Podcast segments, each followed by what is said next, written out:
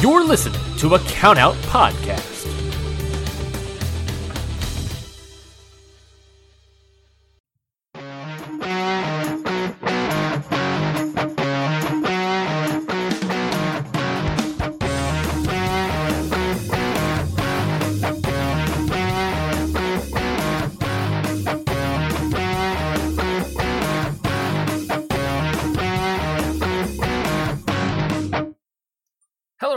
Welcome back to Ring Post Radio. I'm uh, your little purple faced gremlin over here, Ryan Knightsey. As you can tell, we are now streaming. I got my Wi Fi figured out, uh, it's working. I- I did uh, b- blow a power outlet last night watching the Royal Rumble. That's that's a whole other story. Uh, but I'm here. Uh, I'm ready to fear Bray Wyatt, and I'm ready to talk about uh, uh, all that's uh, in front of us. I am joined, as always, uh, by the one and only uh, Scotty Edwards. Scotty, how are you doing today? I am exhausted. That was a long show last night. it, it sure was. It it sure was. It uh may have only been five matches and two of them lasted maybe like five minutes each, but it was sure a long show. This I I remember the days when these used to start at seven. Oh, how I miss those. I, well, I'm confused. Well, I guess I didn't. I let me start off. Let me start with an actual sentence. I thought it started at seven because it, they typically start at seven, and then I was like, "Oh, it starts at eight. Okay." And then it went super long. I was like, "Why is this going so long?" And I realized, "Oh, they're in San Antonio, Texas. It probably started at seven for them." it switched back to eight o'clock pay per views when COVID ended. That's probably true. And also, it's a Saturday, so they can get that. Not that COVID ended, but fans came back. I, I've just decided that they did it because West Coast was watching pay per views at four rather than five. But I don't know. I'm just trying. I'm just trying to make myself feel better because I'm sitting here and I'm like, why is this still going on? It's twelve fifteen, and I'm just seeing Sami Zayn get hit with a chair. Like, what is happening?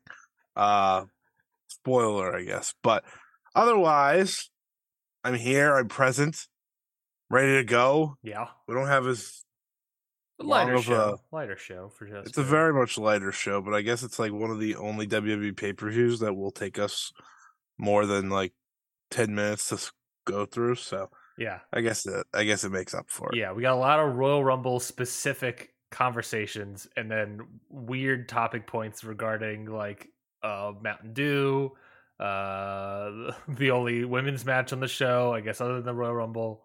Uh it's very funny. and the angle, quote unquote, in all caps, in quotes, the angle. this uh, th- Kurt Angle. Uh, this um, this pay per view was longer than most AEW pay per views. It Was just it? didn't have the. It just didn't have the pre show to play along with. that might be true. But this yeah. one, this like went past twelve, and at least usually those end at twelve. yeah. but those also have like nine more matches on the main card. So think of that. Think Yeah. if that's better or worse, and you could decide that. Yeah, both Rumble matches themselves were hour plus. Yeah, they were thick. They were thicker than they almost ever are. They had a couple They C's usu- on that too. A couple C's in that thickness. Yeah, yeah, they sure did. Uh, oh man. It,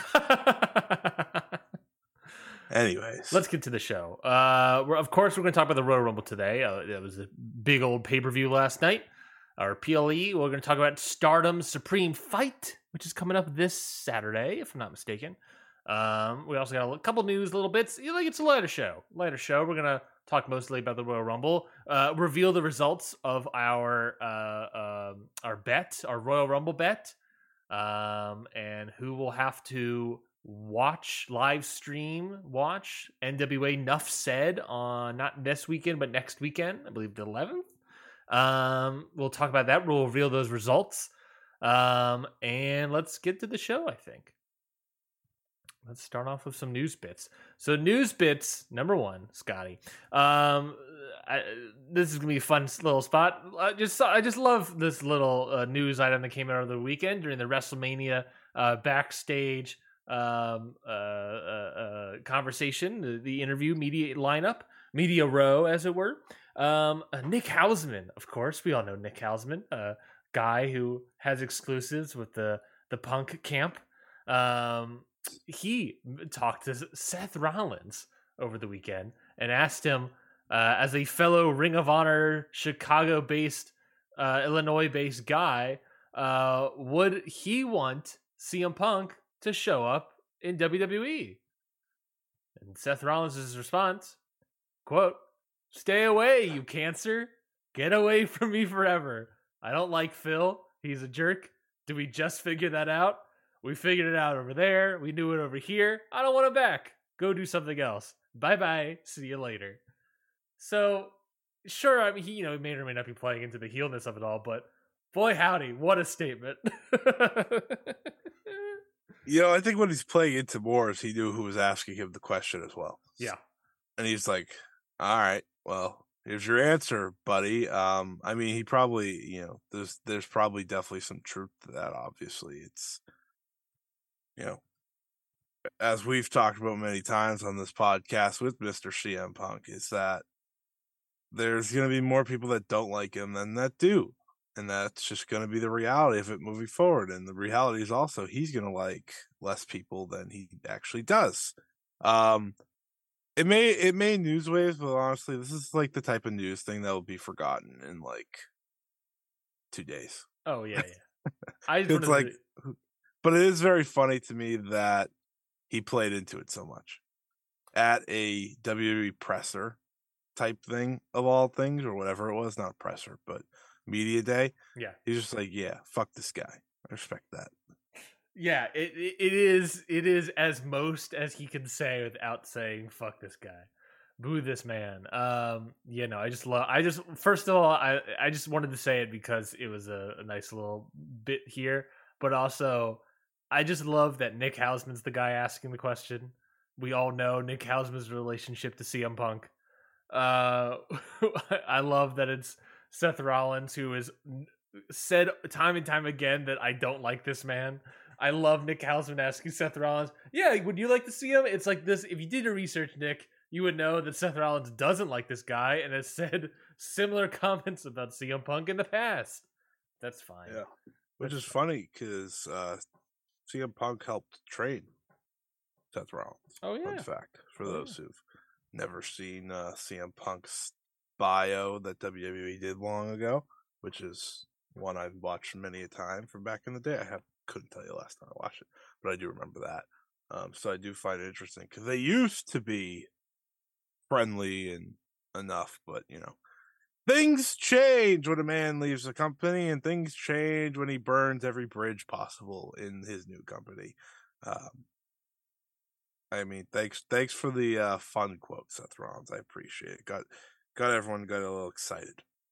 Thinking about things changing, um, Monday Night Raw had its uh, quote unquote 30th anniversary uh, this past Monday, and Is that what XXX means? Uh, yeah, that's what it means. Oh, okay, Don't look okay. that up. Don't Google what it means. Uh, just take my word for it. Uh, that XXX means thirtieth. Um, so it, they had the thirtieth anniversary this past Monday, uh, and they had a lot of ire from the internet fan base regarding uh the women, the scheduled women's match on the show, which was uh Becky Lynch versus Bayley in a steel cage match.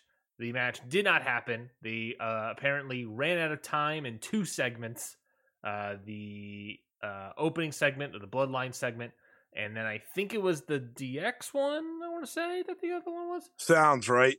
And so they ran long, and they had to cut an entire match. Oh, and it just happened to be the women's, and uh, uh, just did a little angle for a steel cage match instead. It, it meant with a lot of ire, specifically for the Bella twins, who have been on a while doing a media tour for uh, Nikki gonna say, well, they show. have a TV show coming out. Yeah, so while they're in the middle of the media tour, they uh are you know uh are get upset regarding this whole thing.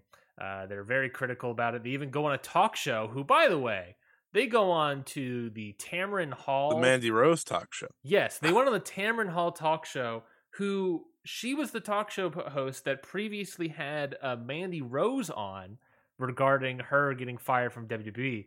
So my immediate question is, who is Tamron Hall, and how does she? How and why does she keep getting these uh, WWE like criticism within the company bits. Like if I'm not mistaken, I think her show is on ABC, uh, uh, which is owned by Disney.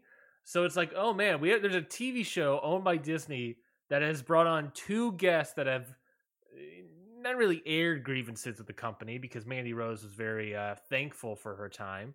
Uh, but Nikki Bella and Brie Bella, I mean, they weren't necessarily uh, overtly aggressive, but they were like pretty much saying, hey, you know, throughout 30 years, women have done a lot to make Raw what it is. This is a quote from Nikki Bella. So when you have a three hour show and it's male dominated and women aren't being honored pretty much at all, you just sit back and you're like, why aren't we being appreciated? Like, why don't you even have a video package showcasing what all these uh, incredible women have done?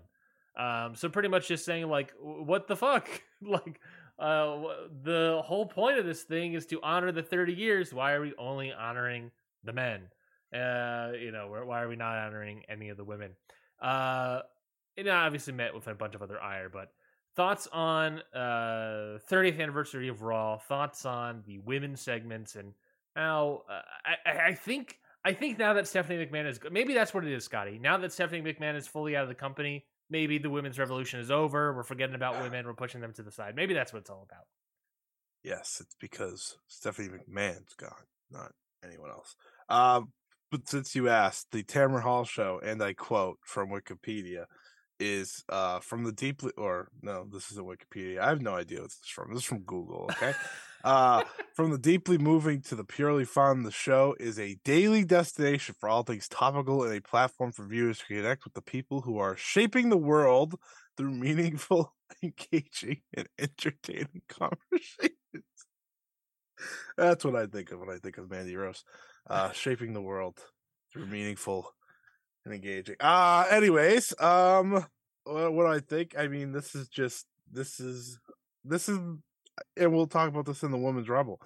But this is kind of like the crazy thing about what I've noticed with Triple H's women's division rollout more than anything. And it's that, you know, despite being the guy that brought a lot of these talented wrestlers to this company and to the forefront, say a Rhea Ripley, for example, just you know, off the top of my head, uh, or you know, brought back the likes of Mia Yim and Candice LeRae and Tegan Nox, and you get the point.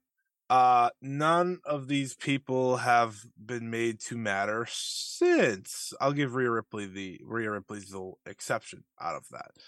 And uh, the problem is, is because he just never probably cared all that much. In the at the end of the day, sadly, there's still long ways to go when it comes to women's wrestling here in the US. And you and me have talked about that time and time again. I mean, we've been on the show multiple times talking about AEW and their long time problems with it. And now we are at a point where it is in reverse.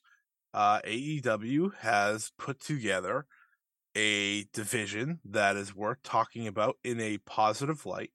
While, and we'll talk about this with the Women's Royal Rumble, there are such a limited number of stars because of their own booking, not because Mercedes Moné left, but because they focus on three or four. And this has always been the case. It was always the four horsewoman, and Bianca was able to get in there. We've seen Alexa Bliss get in there before. Um, that was the Vince McMahon mindset. Um, Rhea, and now Rhea Ripley's obviously getting in there now now right but uh we'll, again we'll get to that later and but it's that they pick a handful to continuously focus on and it's who they think matters most and otherwise you are just kind of there and they'll plug you in once in a while if they need something different or if the money in the bank's here and they need someone to win uh otherwise it's a four person five person top, and then everyone else is, like I said, just there. And that's the case. You and me have talked about the SmackDown Women's Division multiple times on this yeah. show, on accident, maybe. Um, it's not a real division. And the likes of, and I realized this yesterday, there you had the 2018-19 NXT women's division that was like red hot and really carrying that brand around that time. And you you you sat there and I don't think any of them except for Rhea Ripley got cheers. Yeah. Which is just an accomplishment on how badly booked most of them are. And now a lot of them got released and came back, but you get my point.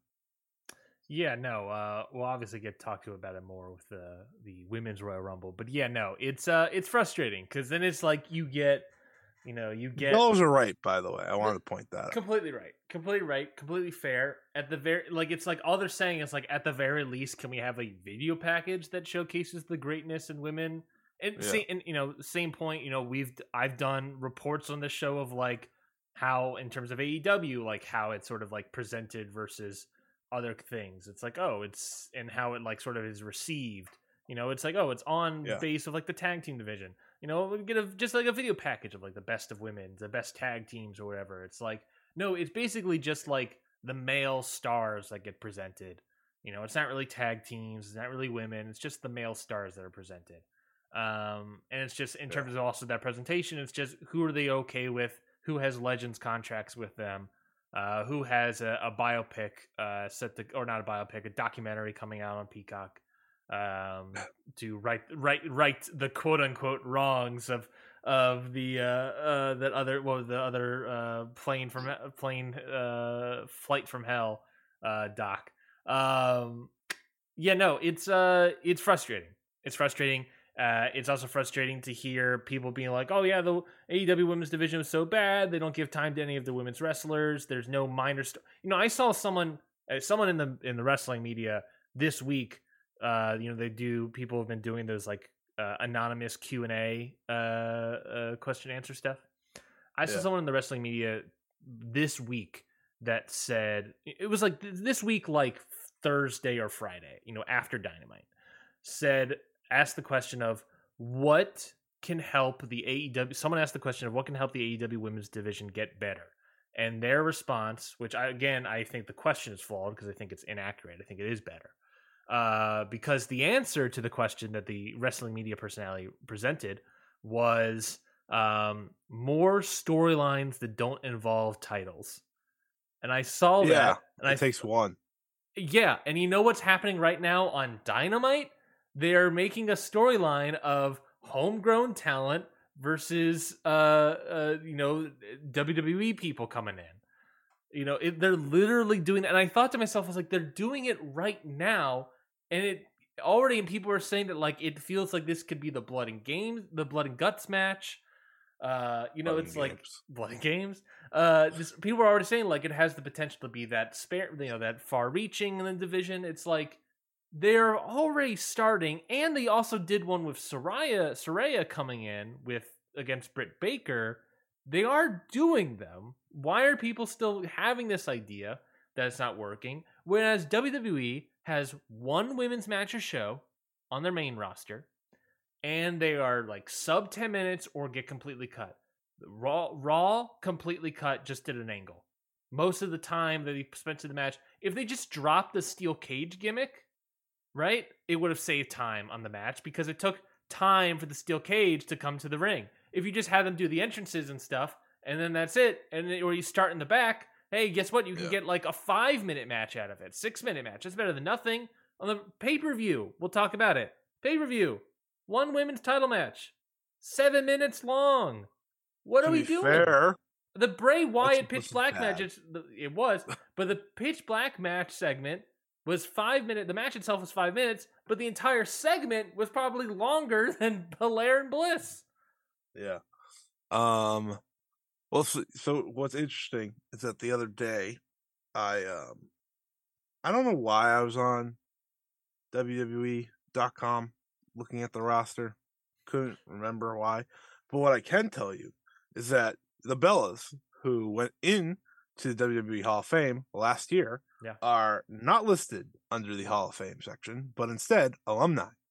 While The Undertaker, who also went into the Hall of Fame this past year, is 100% under the Hall of Fame. Yeah. So, again, It's little things, even not not to be that guy that goes wicked deep into the weeds here and be like, well, this is a sign of respect just being on the roster page. But it is little things like that. They care about one thing and not the other.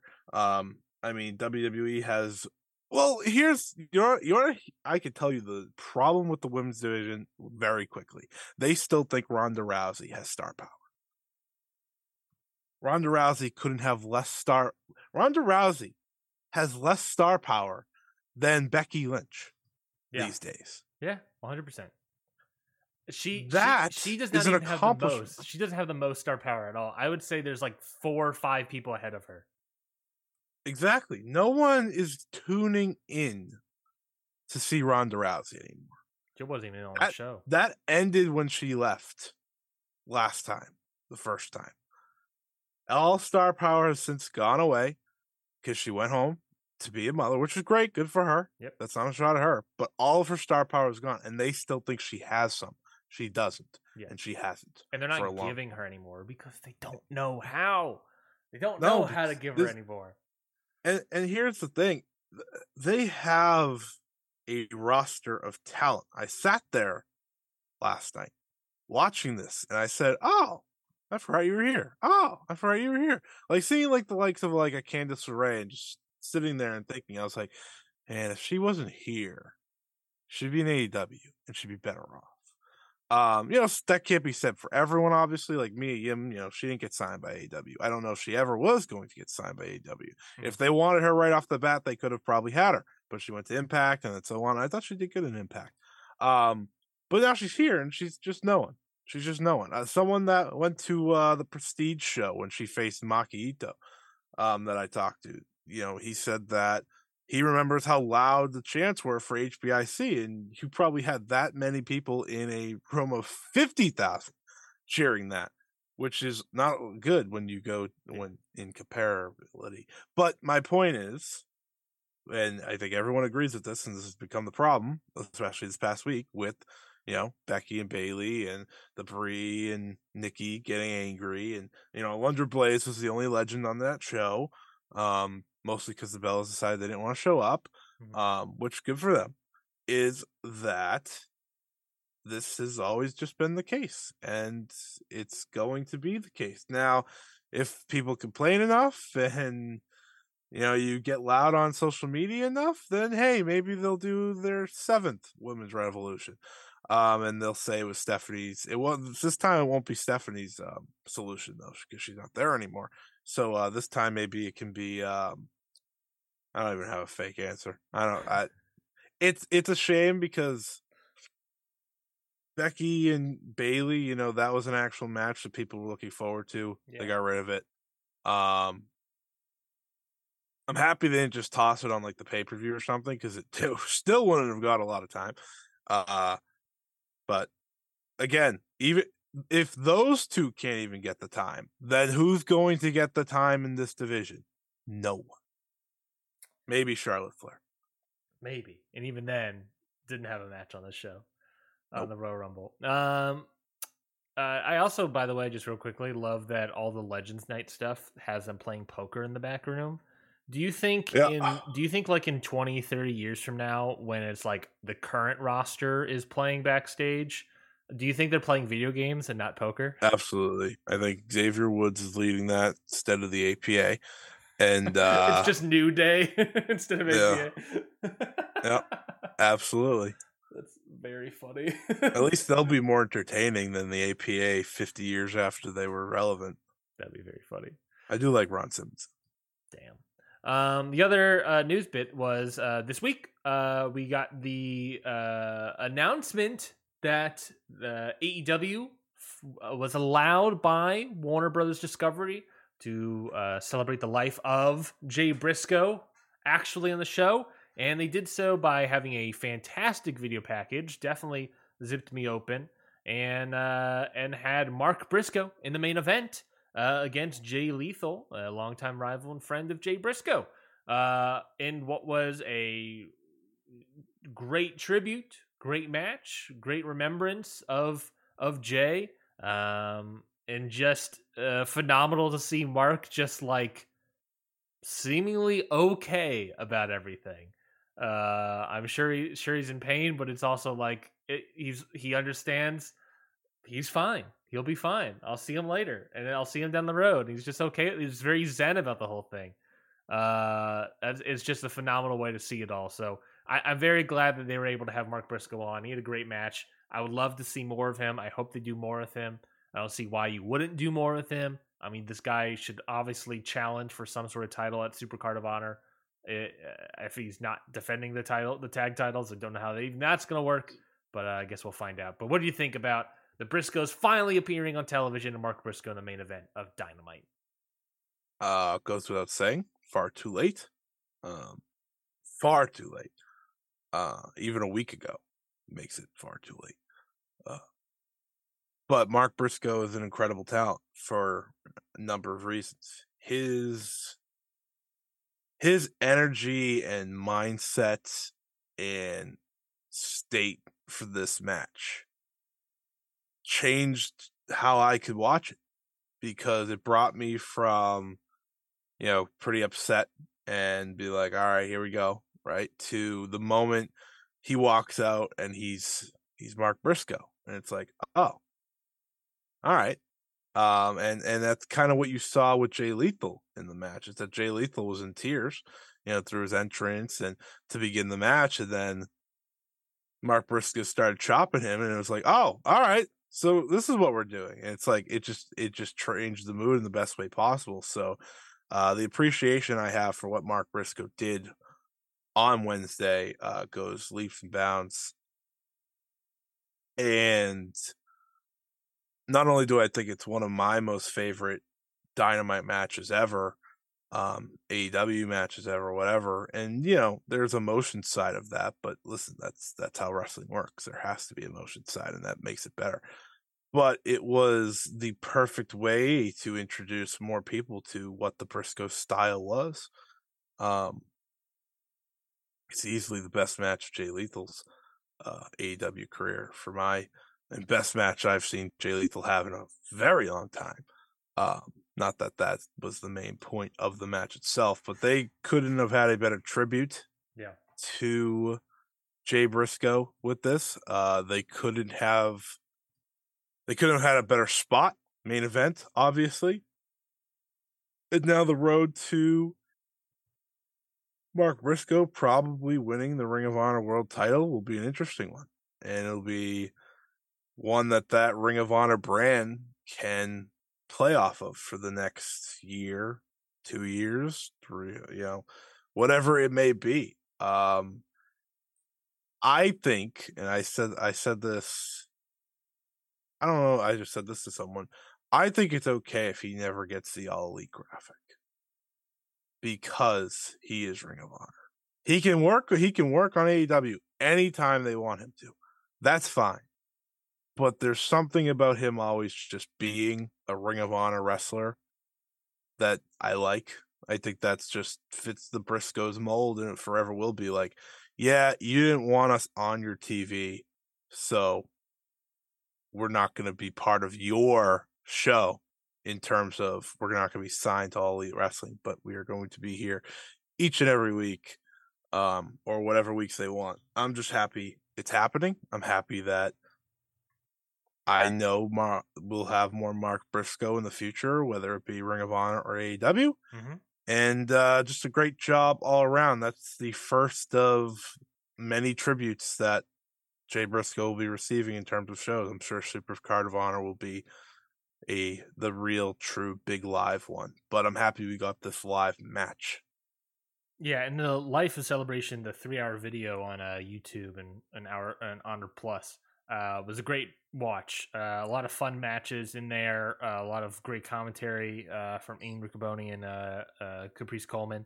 And they even put in old footage now that they have it of Jay Briscoe wrestling a couple matches, and all those matches were really great. We got one against Adam Cole, one against Kings of Wrestling, one against um, Christopher Daniels. That was pretty good uh, yeah, no, it's just like this guy is just, you know, I'm glad that we're able to do all this stuff, and I'm glad they were able to put out uh, some old matches so that, you know, not just as a use it away use it as a way to plug uh, getting Honor Club for some people and be like, oh, I can watch more of these on Honor Club. Uh, but also, uh, you know, uh, celebrating the life of Jay Briscoe. So I think, uh, well done. I'm glad Warner Brothers finally changed their tune. A uh, little too late though, but uh, I'll accept it now. Uh, I just don't want to, just don't want them to change back. Uh, let's just keep. Yeah, I'm it, not keep giving it I'm not giving Warner Media any credit here. Uh, no, no, no, no. They still have Power Slap and Power Slap still. they still didn't want Mark Briscoe on last week either. So Did you see the Power Slap went up in ratings? And Yeah, week two. uh, I I'm not talking about that stupid show. I know. Uh, I just hate it. Uh, all right, let's talk about the Royal Rumble. Let's talk about the Royal Rumble. Uh, let's start with, of course, the classic. This is the Royal Rumble in San Antonio, Texas, the Alamodome. Yeah, which way are we start? We usually start at like the main event, but you know they kind of just did it the opposite way that you'd uh, let's usually start with have the, Royal Rumbles. Let's start with the men's Royal Rumble, uh, since we got a little bit of betting in there as as well. Uh, men- Yeah, Well, no, we're not going to start with the pitch black match. We're going to start with the men's Royal Rumble. Uh, I'm gonna give everyone my chronicles of my pitch black. We'll get road. there. We'll get there. So the men's Royal Rumble. We got to start off here, Scotty. Yeah, Number one and number two. Men's Royal Rumble. Number one, Oh, Gunther. Number it. two, Sheamus. Scotty, I will ask you right now to remind our audience who did, when we did our betting last week of who you thought was first and second, obviously Uh-huh. the answer was Gunther and Sheamus, but who did you put as first and second? I put Sheamus as first and Gunther as second, and and this is why I remember when I used to do this. I always wouldn't say who's first and first. I would just do who's first two, Yeah. and I'd pick the two rather than first and second. But to make it more difficult on us, I did it the other way around.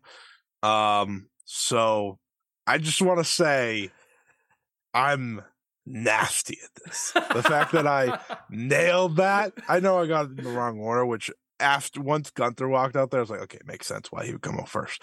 Um, I just want to say I am fantastic at this because the fact that I was like, yeah, we're gonna start with big meaty men slapping meats, and they were like, yeah, bet.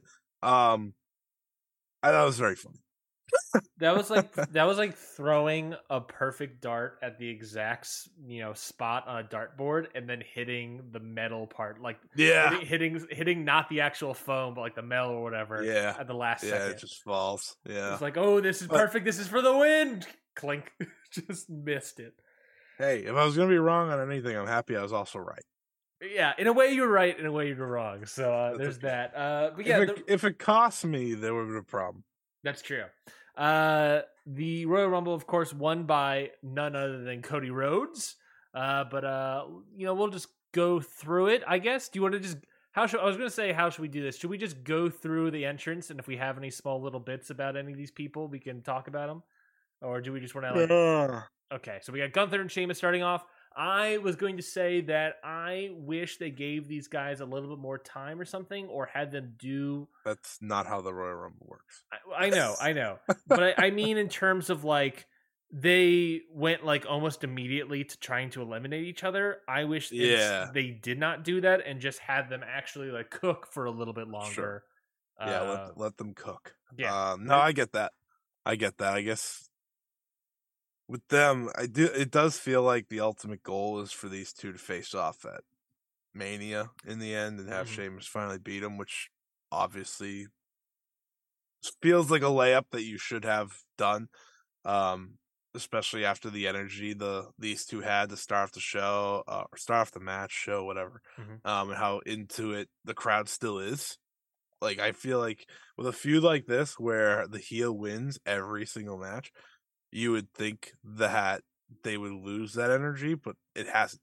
Yeah. Um, and I think that's a credit to these two more than anything. I do agree that I wish they obviously got to wrestle longer just because that's my preference with these two.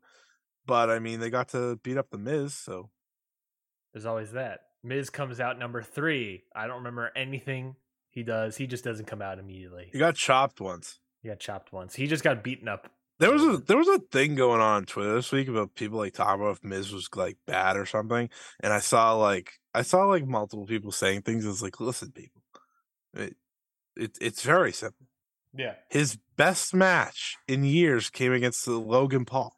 And then someone, I don't know who it was, commented to say, Are you forgetting his match with John Cena at WrestleMania? I go, What? What what does that mean? I was like, one, that's not in recent years. Two, what? Look, look, I Rowan is not a bad wrestler, but he did have a phenom. But no, it's like saying Rowan. Rowan, stay with me here. It's like saying Rowan is a great wrestler because he had a match with The Rock at WrestleMania. It's like, yeah, of course, because he's facing one of the best people. At least I didn't get a comment that said, "Well, he's married to Maryse, and I was like, "Okay, that's not that's, what that's I said." but- that's his actual win. That's the actual yeah, win. like good, great for him. But this was again not the conversation we're having about the Miz. I didn't say he's lost at life. I didn't say his life is bad. I said he's a bad pro wrestler inside the ring. Is that okay? God, That was also years ago. That was like a decade ago at this point. like the it guys was WrestleMania. It was WrestleMania 27. So yeah, it's over a decade. Yeah, it's like that doesn't get anymore. But that was recent years, I guess. To whoever said, "Well, do you forget this match?" And I was like, No. What?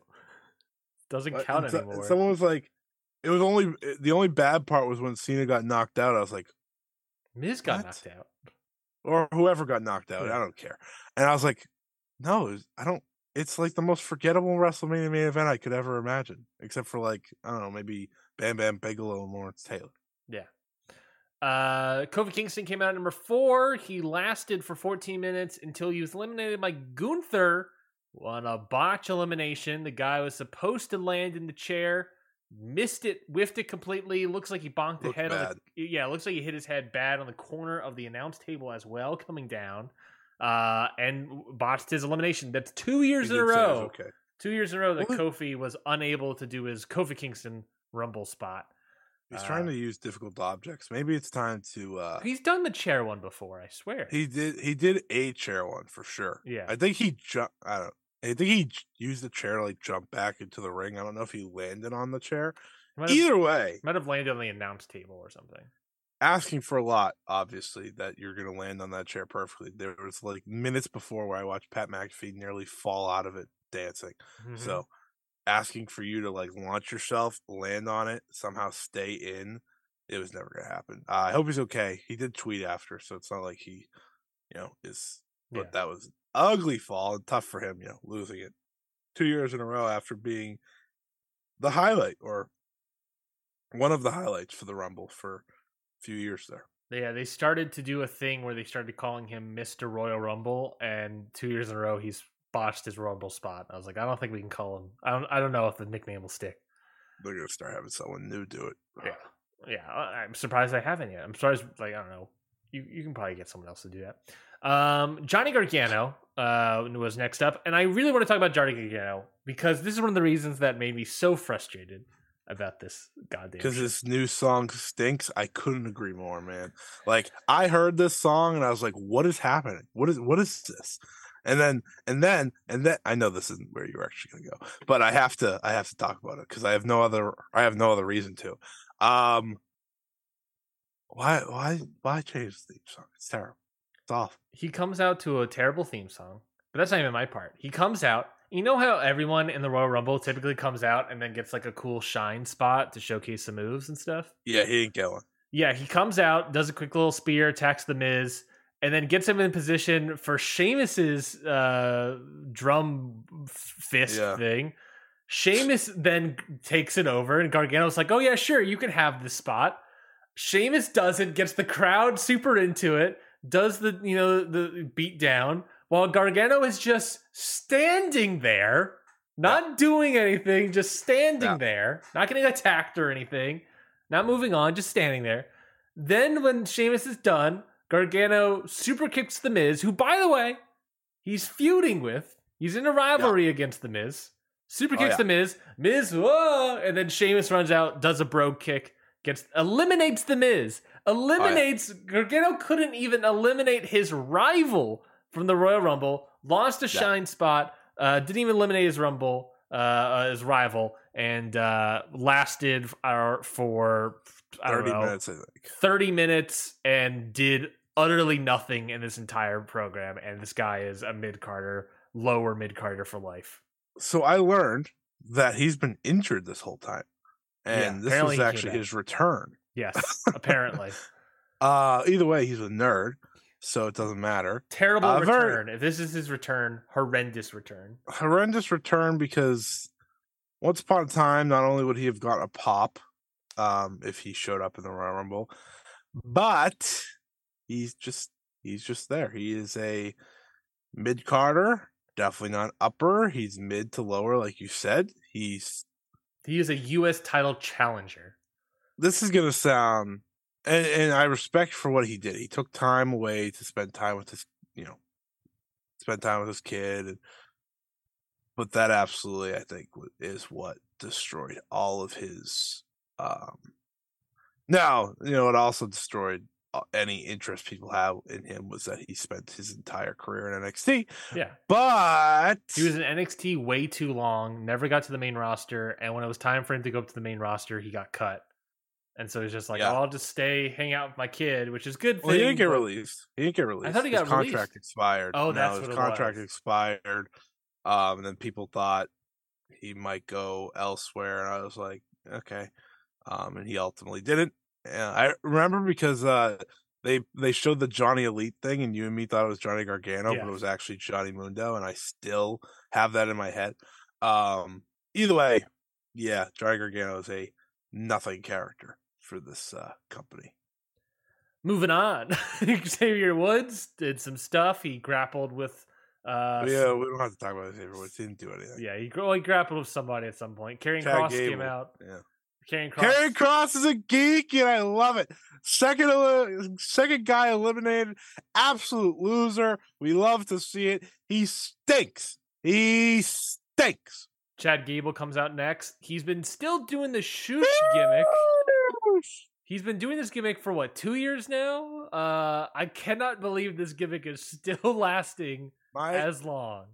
my sister walked by and says his name now Shoosh Yeah, because it was Shorty G. Let's not forget. So let's not get crazy and think Shoosh would be a crazy name for Chad Gable to get. I would have thought that Shoosh gimmick would have ended by now, and it, he just goes on and does a different thing with the Alpha Academy. But no, he's still doing Shoosh.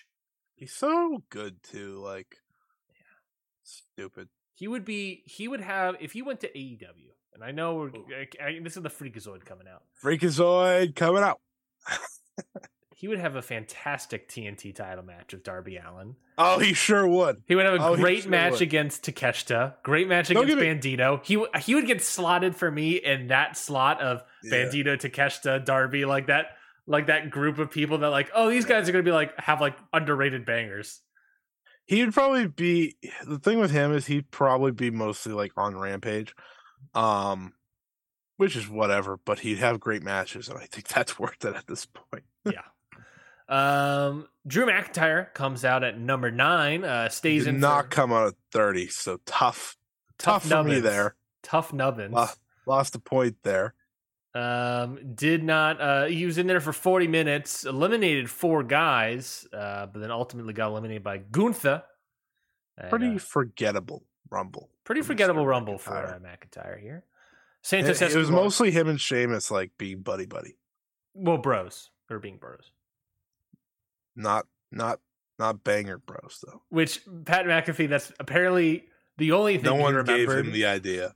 the only thing he remembered from being from doing college football for so long and coming back was that oh yeah these guys are called the Banger Bros. That's the only like, thing that "No." stayed in his brain. nope. And then they were like, nope, it's not that because obviously this week they realized that they couldn't use that. Um, and Pat McAfee just continuously kept saying, Yeah, just couldn't stop saying it. Um, Santos Escobar, number ten, was in there for five minutes and then got eliminated by Brock. Uh, He like botched a spot also in in the middle of the match or whatever. It was yeah. he's bigger than I thought he was. That's about my only takeaway. Angelo Dawkins at eleven comes in, pretty much gets eliminated. Yeah, he was there to get eliminated. Uh, if it- we went on like this nice like little trend of okay, who's getting eliminated by Brock? Here we go. Yeah, uh, Pat McAfee noted this. He's like, the Rumble's getting a little full. and then next Yeah. up, Brock Lesnar. Uh, coming at number 12. Eliminates a bunch of people, but only in the match for three minutes because he then gets eliminated by number 13, Bobby Lashley. That's a hell of a payday. Yeah, hell of a payday for this guy. But it looks like we are, you know, they're already teasing it, and so oh, I'll see you at the Rumble and stuff. But it looks like officially we're probably going to get a WrestleMania match between these two. I'll be that guy. Anytime Brock Lesnar does something like this, it's more entertaining. Yeah. It was one of the most entertaining parts of the show. The energy was high as he threw people around the ring and eliminated three guys. And then people exploded when Bobby Lashley eliminated him clean Yeah. in the middle. And that's why Brock Lesnar is in these things. This is what he's here for. So to me, perfectly fine. He didn't eliminate anyone important. He just eliminated a couple guys, a couple jabrones, and uh it worked. Oh, and we got him and uh Gunther Yes. staring off, which is pretty sweet. I got him very excited for that.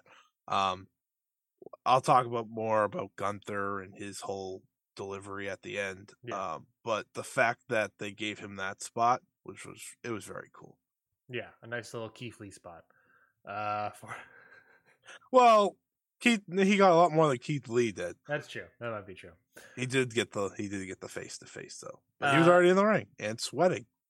Oh yeah. By the way, Brock in three minutes did so much. This guy, I thought, I thought this guy was going to explode.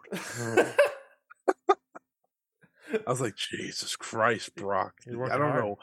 I know you had like those stomach problems a decade ago, but I I don't understand how you just become like redder than a goddamn stop sign in five seconds. He's redder than the wall behind you. And he's so sweat. Whatever. I'm not doing this. Yeah, he's redder than the wall behind. me. He's so sweaty. He's so sweaty. Uh, Bobby Lashley came out, like you said, eliminated Brock Lesnar. Uh, great, That's huge pop, huge pop for the guy.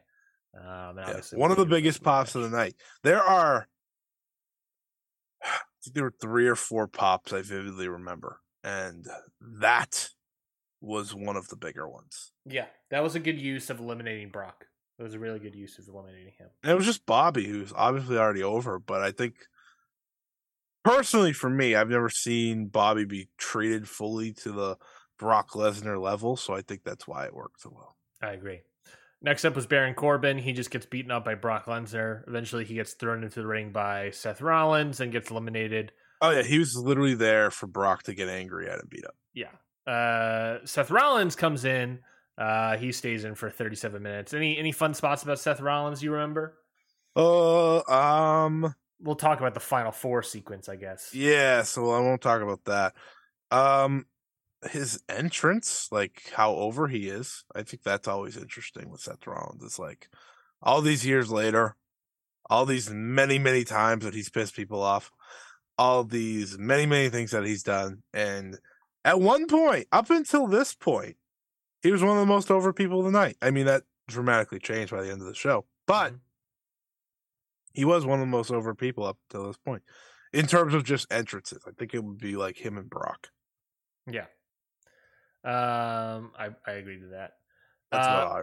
Otis comes out next. Uh, this is the point I Yep. realized how I hate not only the shoosh please, shoosh shoosh please. I hate it, but it's also like, do we have to give every single? I know, like, I don't know, like the music is so bad.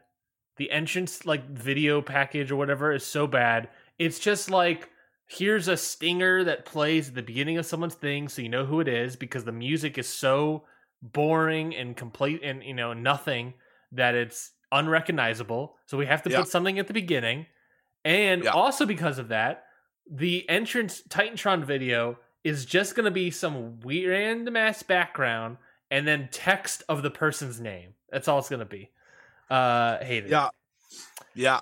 Um that's all i remember from otis's entrance part of the problem with all these, and this is why I think a lot of wrestlers aren't over for the Royal Rumble, besides, you know, not getting pushed, is that they don't have entrance music that get people amped or that people know. Yeah. Especially for those tuning in for the first time in a long time. And that happened to me multiple times when I watched Yeah. this show. I was like, Who I this? I have gotten to the point where I don't know the theme song, which I that was never the case. And I think that that's not even like if you watch Raw and SmackDown every week, I'm pretty sure you won't know half of these theme songs. yeah. Especially for the women's match. Yeah. Like the only person I knew that had one was Tegan Nox, and that's because she has the same theme song from when she was in NXT Mhm. three years ago bef- after the tenth knee surgery. Yeah. Sorry. Uh, Rey Mysterio comes out next, or Nope. rather, he doesn't uh, come out at all. Uh, I hate.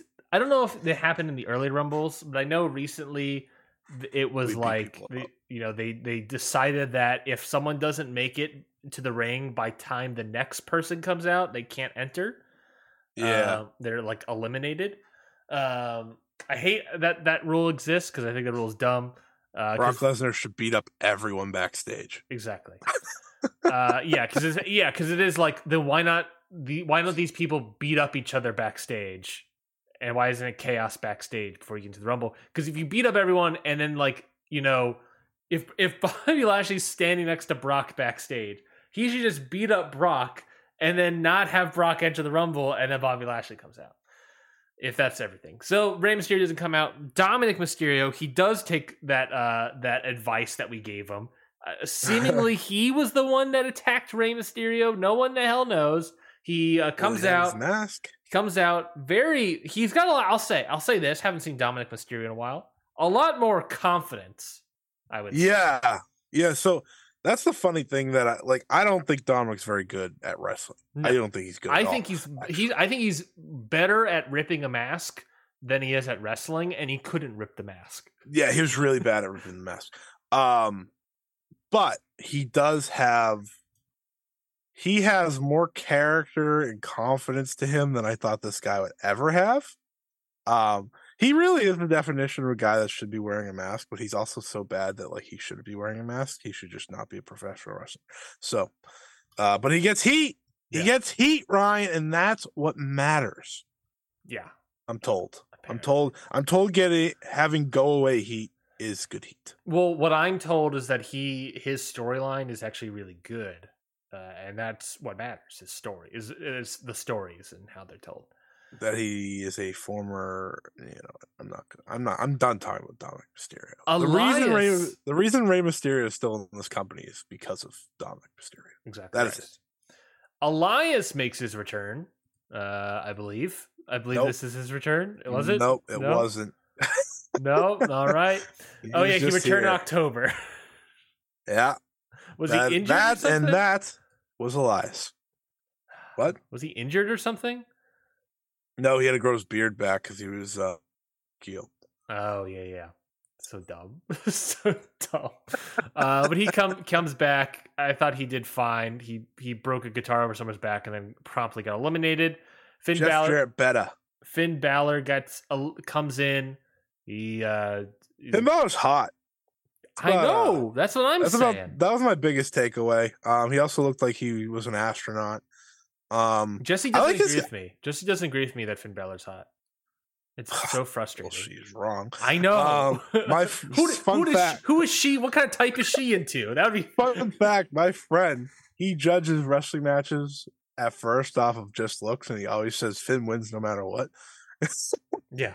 And I was like, before the at when the match was over, I was like, "Who won?" He was like, "Finn." I was like, "So no, none of the twenty nine men even came close." He's like, "No, not a shot." I was like, "All right." Um, he is straight, by the way. Has girlfriend. Has had a girlfriend for four or five years. uh, I just want to point out that yeah. like Finn Balor, Finn Balor is that guy. No, Um, so Jesse's wrong. Um, I agree. the, the, you know what's funny with Finn Balor? I actually, so this is gonna sound crazy, but I heard his theme song and I was like, oh, I kind of like this because it was just like a twisted, like slower version of his old one. Yeah. Who, which by the way, I got so sick of.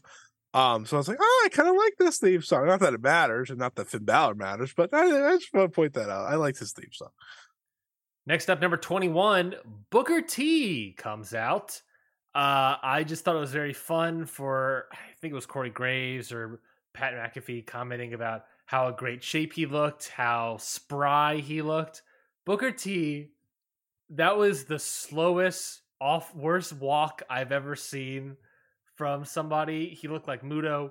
Uh, he, he this guy used to like have you know get up and go energy in his step and everything. This guy like hobbled to the ring, could barely do his moves, and it was so frustrating. I was like, this guy is not spry at all. It looks like he can barely move. I don't know what we're Almost- talking about.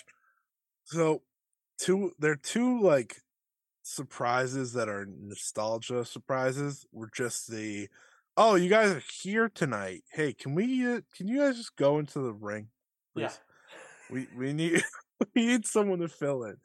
Um, that's what Booker T was. Good for him, I guess, for wearing gear. I think he actually wrestled last year for Reality Wrestling. Yes. Um, He's wrestled a couple times, I think, for reality wrestling. Let me double check. But uh he looked great. He didn't uh he didn't look great. He did the spinneroonie though, so he he did his job. and then promptly got eliminated by Gunther. Um, next up was Damian Priest. Damian Priest was pretty much just a part of the whole, uh, you know, gimmick there of, uh, uh, you know, the were basically Damian Priest and Finn Balor have just become second and third to Dominic, so that's what is also baffling to the whole existence. Tough. Very tough. Uh I'm happy that Punishment Martinez ultimately made it to the spot I expected him to, which was mid carder at best. Yeah, yeah, yeah, yeah. Yeah, Booker T did wrestle last year uh, in the Alley of Wrestling, and then two years ago during the pandemic as GI Bro. 20, 23, Montez Ford it was in there for 44 seconds and then got eliminated. Remember when the guy, when people wanted him as a single star in a world title push? I can I can tell you that I still would have loved that, but it's not happening. On the cards, turns out. He bulked up though. He's bulked up. now. He's been bulking. He's been bulking. Uh, He's been Edge comes out at number 24. He got a pop. He got a pop because a nice anytime you pop. think you know me happens, uh, he gets a pop. He was in there for about three minutes. Uh, no, he was in there for one minute and four Nice. seconds. Nice, hell of a run in there. Again, nice payday for him. Uh, his hair looks weird. Yeah, looked a little weird. It was like a weird like swoop in the back of his hair. Yeah, yeah, thing. it was, it was weird. Him and uh, Seth Rollins had a little stare down. I was like, hey, you guys had that good uh, Hell in a Cell match that one time in uh, the Kingdom of uh, Saudi. Mhm, Congratulations. mhm. All right, Fu- move on. future future company owners. Oh, and uh, Beth Phoenix showed up because you know Edge got eliminated. Edge got eliminated, right? And uh, then then they wrestled and they wrestled on the outside. Him and uh, Finn Balor and and Damian Priest, and they wrestled and they fought and they fought up the ramp and they fought more up the ramp. And uh, oh, they fought more up the ramp. And then Rhea Ripley showed up, Yeah. and, and then Beth Phoenix just happened to be there. How many um, times is Beth Phoenix gonna show up and save Edge until we Well, have a I- god? this was always until we have a goddamn match. What well, are hey, we doing? Elimination Chambers in Canada, so you're gonna get it. Um, I will say that uh, Beth Phoenix is absolutely yoked out of her mind. She's always she been yoked. training, always been yoked, but she was extra yoked. And I was like, oh, so her match is next month. Got it. Um, yeah, that that happened. I I hope I reviewed that really for everyone. They fought, and then they fought, and then they fought, and then They Beth ran. Phoenix showed up. They ran. Don't forget ran. And- ran. Yeah, they ran. Edge did run a lot, actually. Yeah. Um, Rhea Ripley was there. She's like the only. I- I've said this for months now. It's like she's the only part of Judgment Day that has ever actually worked. I don't care. You can't tell me Dominic Mysterio works when he can't actually wrestle. Um, so I there agree. you go. Uh, Austin Theory makes his next entrance at number 25. Uh, you know, got some stuff in. Uh, He was not Final Four. He was, and then he wasn't. no, he was. He got He eliminated ended up being 26. Final Five. Yes, I think he was number five, fifth from elimination. He was number 26. Yeah, originally it was Final Four, and then a certain someone came into the ring. And I was like, yeah, Uh, Omos came out next. Uh, he did some stuff. Then Braun came out, eliminated Omos. You know what the problem was? I predicted multiple entrants in a row in Mhm. this Royal Rumble. Yeah. Because I said, because once Omos came out, ah, Braun's next, great. Um, when Edge came out, I was like, oh, so Edge is next, and I was right with that. Mhm. Um, there was multiple times where I predicted who was next, and I should not be able to do that. You shouldn't be able to predict a Royal Rumble. It was very, I- as people have said, I felt that this very Rumble Rumble. I felt that this Royal Rumble was very by the numbers, paint by numbers, very standard, kind of boring, uh, and you should not I be able to predict it. So I'll say this. I was gonna say at the end. I like the Royal Rumble in terms of like actual wrestling for once. That never happens mm-hmm. because you had a man in there for 70 minutes that is was that didn't he didn't feel empty like he actually felt like part of the match the whole time like i never forgot Gunther was there Yeah, which is a good thing He constantly kept coming back in and eliminating. yeah like that doesn't happen with a lot of people that stay that long shout out johnny gargano who stayed 30 minutes um did shocking nothing. Did nothing. Uh, I don't think he eliminated yeah. anyone. E- even Sheamus and Drew, I felt like, other than them saving each other, I kind of forgot they were there. Gunther at least felt like he was there the whole time, rather dominant. Um, but again, I I understand like the when you watch Royal Rumble, you want a bunch of surprise, you want a bunch of like story points, and this did not get that. In terms of just the wrestling, I thought it was good, but it was very yeah, they booked it weird. We'll get to the end. They Yeah. booked it very, very confusing. So Braun Strowman's out there. Ricochet comes out next to help out his tag team partner. I love that they put a flippy do guy with Braun Strowman. Um, uh, he does some stuff. Then Logan Paul comes out at 29. All right, here we As go. he. Add some wrestling to the show. Comes out and does the uh, uh, buckshot lariat. The the the you know does the classic wrestling move of let me immediately do the move that injured me in the first place to show that I'm better. Uh, yeah. Well, he's not actually injured, but yes. well, did he don't get? think he actually got hurt. Oh, I thought he did get injured from the buckshot lariat last time.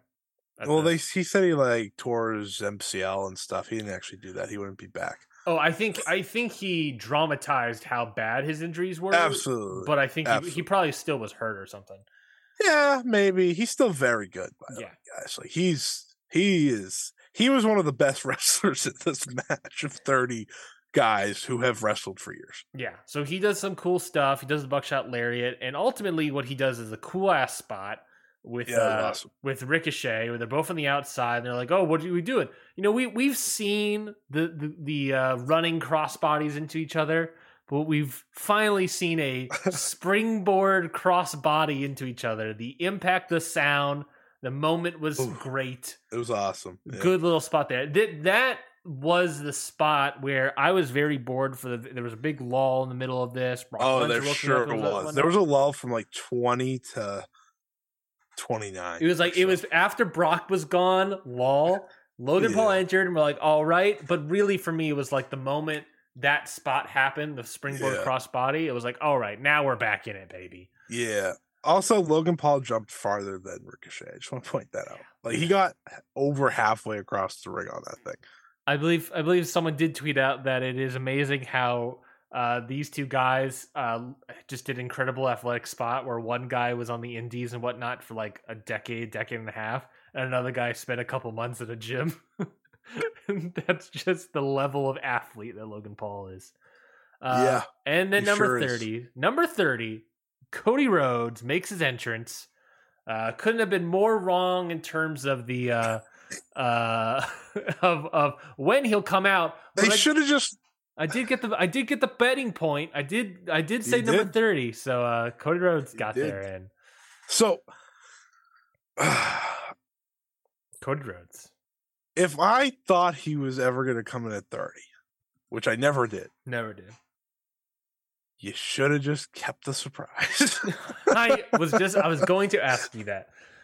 Yeah, I know. I don't see any reason why you should have done that. Now, I think I think the plan was to always have Cody come out at 30 Absolutely. and then it was Cody who was probably the one that was like, "No, announce that I'm going to be there, please. I would prefer you."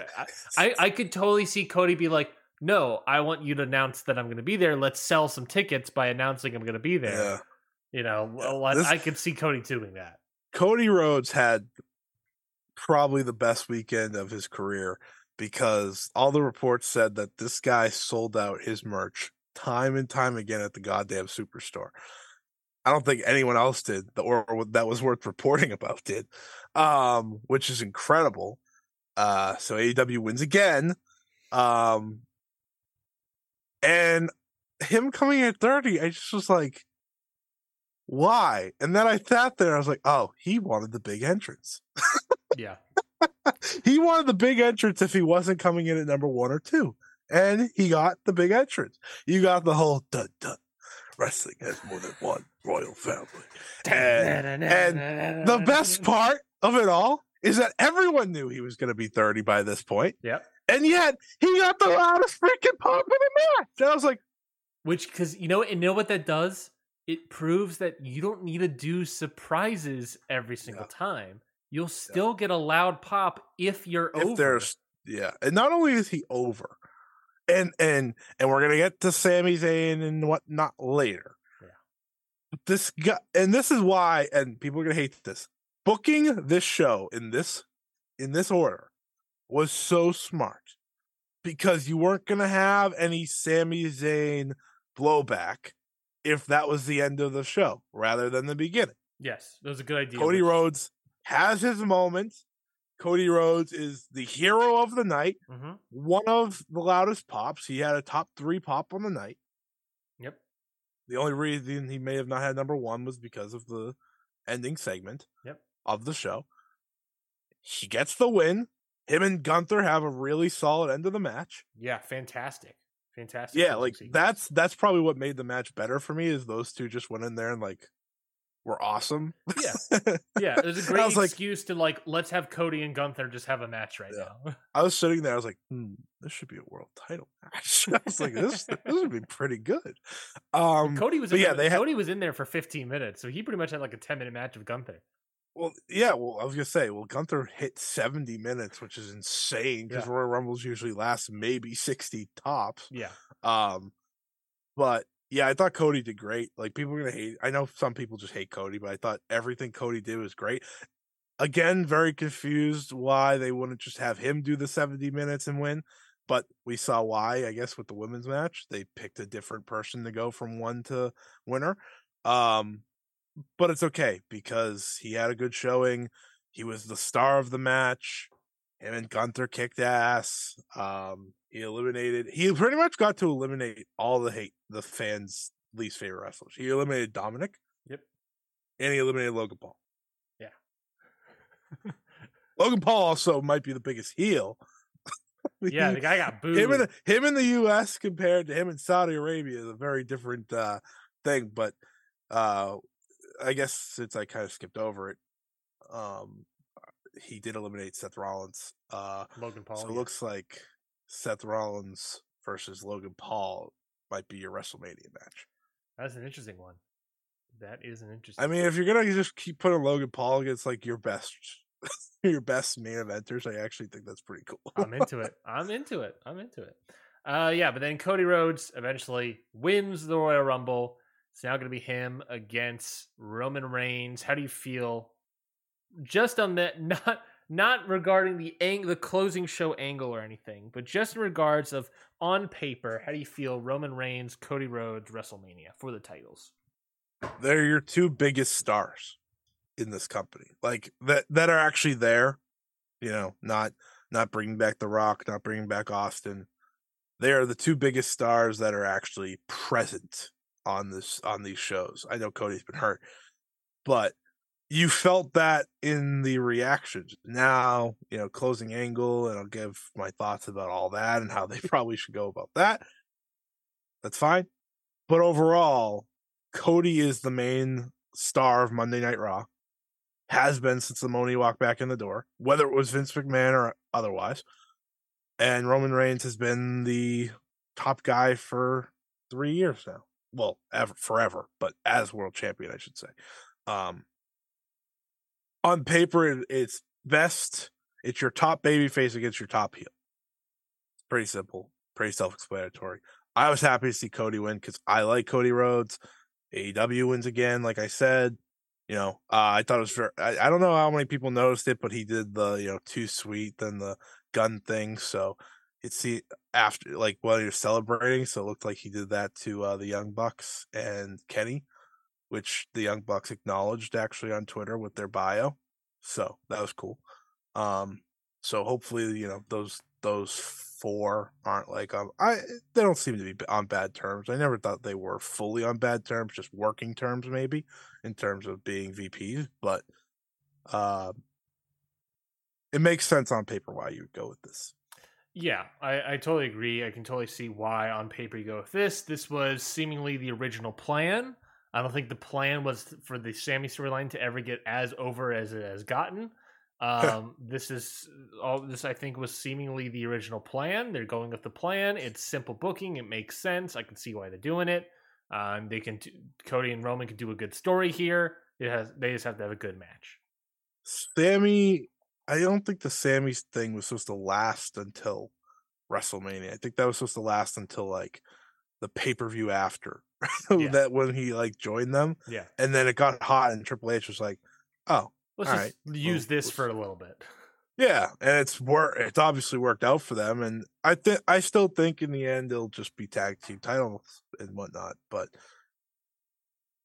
I think that'll later. still it'll still get them over because it's Steenerico winning their first tag titles in WWE ever, which is pretty interesting. But obviously, we'll get to uh, that Uh, later on. And final thoughts for the Royal Rumble. Uh, How upset are you that Tamatonga, Hikuleo, Jay White, um, Karl Fredericks, Dragon Lee, how upset are you that none of these guys showed up in the Rumble? Like they were supposed to. Um, well, I'm not an idiot, so I didn't think any of them were showing up to begin with. Because I don't know if people know this. Jay White has a goddamn match in two weeks of winner loser leave New Japan, and he's wrestling in Battle in the Valley. So yeah, I didn't sit here. It's like, oh man, Switchblade's coming, and I didn't think Hikuleo was coming, and I didn't think Tama Tonga was coming. I didn't think any of these people were coming. I never thought Kairi was coming. I never thought that uh Minoru Suzuki was coming. The Suzuki one's hilarious to me. It's That one what? never made sense to me. The only one that I slightly considered was the Great Muta because him coming out after he retired a weekend ago would have been the funniest fucking thing of all time. oh, that would have been funny. That would have. Been it would have been the biggest pop ever for me for that reason alone. Nothing else. Uh, let's move on to the next match, which was the Mountain Dew Pitch Black match between Bray Wyatt and LA Knight. uh, so I thought this match was fine, just fine. You know, it did its little light gimmicks and and and it had the paint and the eye contacts and you know it had the post match beatdown stuff. It was fine. You know, it was a you know, did some match stuff, broke announce table, can uh, sure, whatever. I will also say that I actually liked the the uh dark light blackout light uh gimmick, the fluorescent light Yeah. gimmick. Uh huh. I actually like that. The the match, the visuals of it definitely looked like Mountain Dew. Yeah. Uh, uh, definitely looked like what a Mountain Dew bottle looks like. So they nailed that. um, but it also, I was like, you know, d- changing the lights out gimmick to to that sort of black light look. I thought was actually a good idea, and I was like, I actually liked that. You know, I don't know, Mhm. that wasn't. I thought that presentation was actually very well done, and I think uh-huh. it was way better than what it could have been, which was just a straight up lights out match. Yeah. Uh, so I was like, I- that's fine. I was into that actually. It was kind of, it was weird, it was spooky, Yeah. it was whatever, but Yeah. it was fine. But yeah, what do you think about the match? So I read that if you were in the building, it was like impossible to see. Of course, of course, it was. Obviously, This is the Punjabi um, prison, prison, but for Bray Wyatt. I did like how it looked. Like in terms of what a Mountain Dew pitch black match should look like, this I think was best case scenario. Like in all ways, shape, or form. The match was bad because literally the first thing they did was a mistake. It looked like like LA Knight ran into Bray Wyatt and Bray Wyatt was like they had a clothesline and he just like fell and I was like, all right, yeah, I work. get it. This match stinks.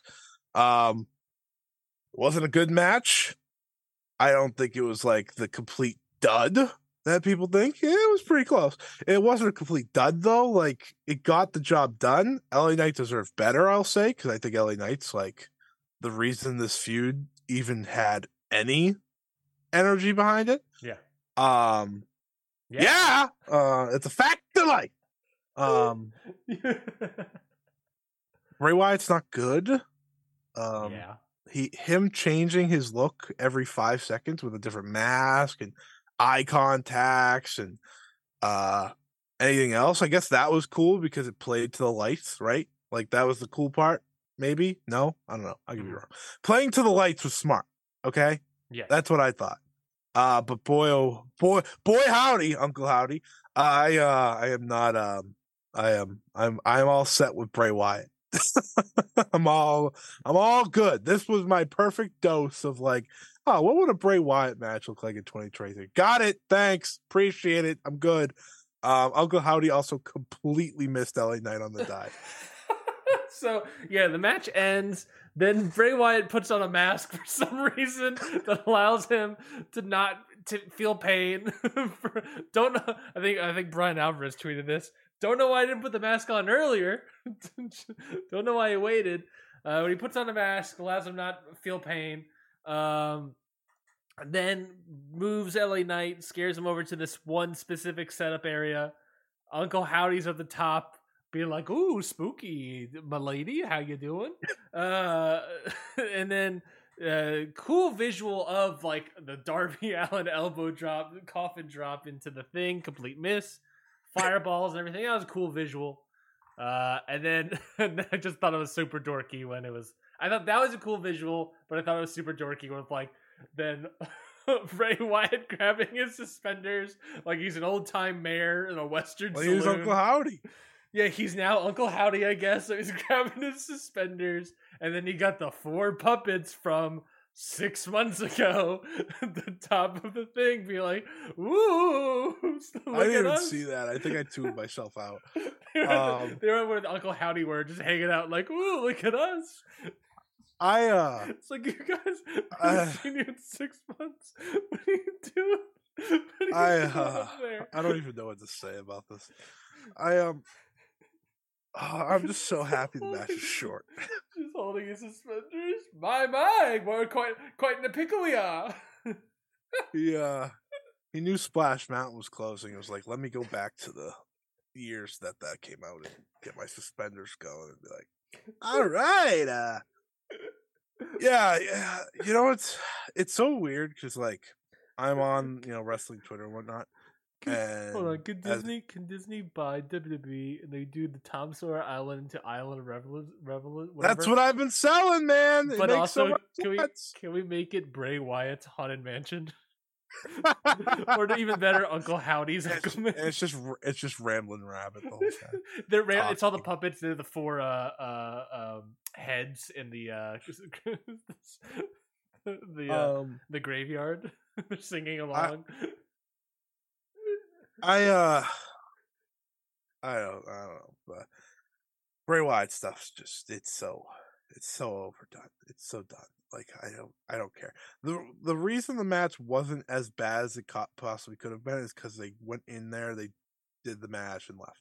yeah, quick little match. Wasn't Thank bad. It was fine, totally fine. But it's just it Oh, got I thought I thought the work was pretty bad. Mm. like the actual wrestling was bad. sure. Um, but it was a nice visual. You yeah, know, it was cool. It was interesting. stuff. Um, you Yeah. know. All right, Anyway, next let's move on. Uh, oh, wait a minute. No, no, I have a better story. I have a better story. So, so fun fact, if you follow me on Twitter, you already know this. But I, trooper that I am, went and got myself a Mountain Dew pitch black. And I Oh, said, you know what? I'm gonna drink the drink and I'm gonna review the drink and I'm gonna see if the drink is better than the match. Boy, man, the drink left me fucked up. it did not treat me well. I haven't had, you know, like I don't drink Mountain Dew all that much. Yeah. Um, I like Baja Blast. I like normal Mountain Dew. Um, and whatever the blue one was, I used to love that one when I was younger. voltage. Voltage. I drink. yes, thank- I still drink voltage all the time. Voltage was my favorite. Um, I don't see it as much anymore, so that's Yeah. probably a good thing. But anyways, I drank. I, I I went and got the pitch black, and I was like, oh, first sip. All right, this this is okay. It's fine. You know, it's Mountain Dew. Um, I forgot that we went over that was dark citrus because when I looked at it, I was like, oh, it's purple, so it's grape. Yeah. I have no idea what dark citrus means. I still have yet to know what dark citrus means. But the more I drank it, the worse I felt.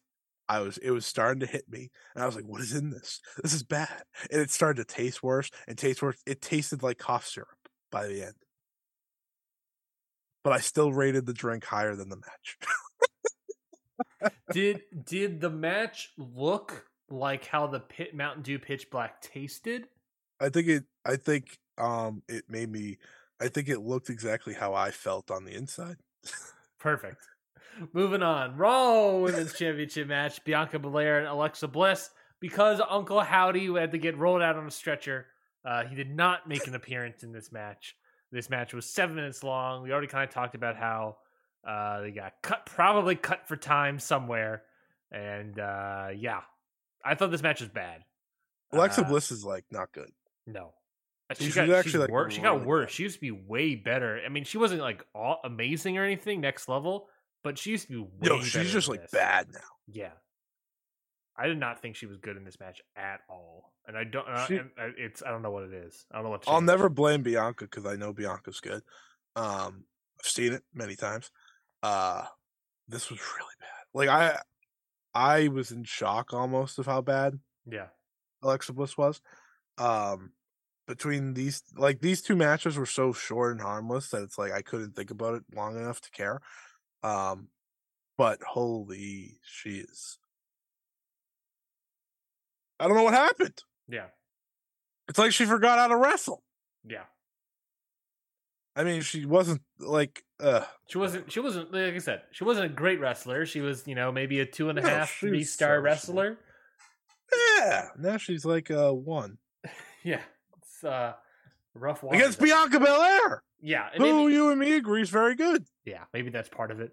She's against someone who's we know is great. and Oh she's- yeah, so it just brings it down all the more when it's really bad. Mhm. Um, I will say though that I'm happy Bianca Belair can now move on. Yeah, and we let's talk about who she's moving on to. Roy, women's Royal Rumble. well, I mean it's the next match, so yeah, I think by default we will. How dare you? Uh, number one comes out Rhea Ripley, not Liv Morgan. No, I absolutely, I absolutely, I was like, of course it's not.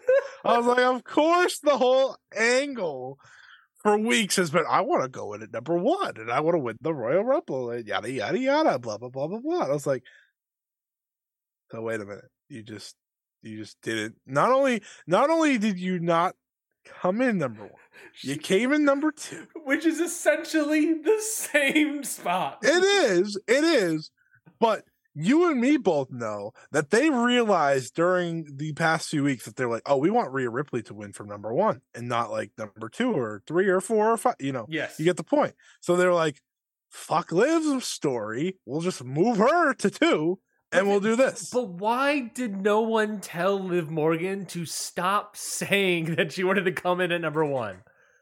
because Ryan, it's the same reason that Edge came in at number one, despite them doing the whole WWE backstage thing. I don't know if you remember this, and they pulled.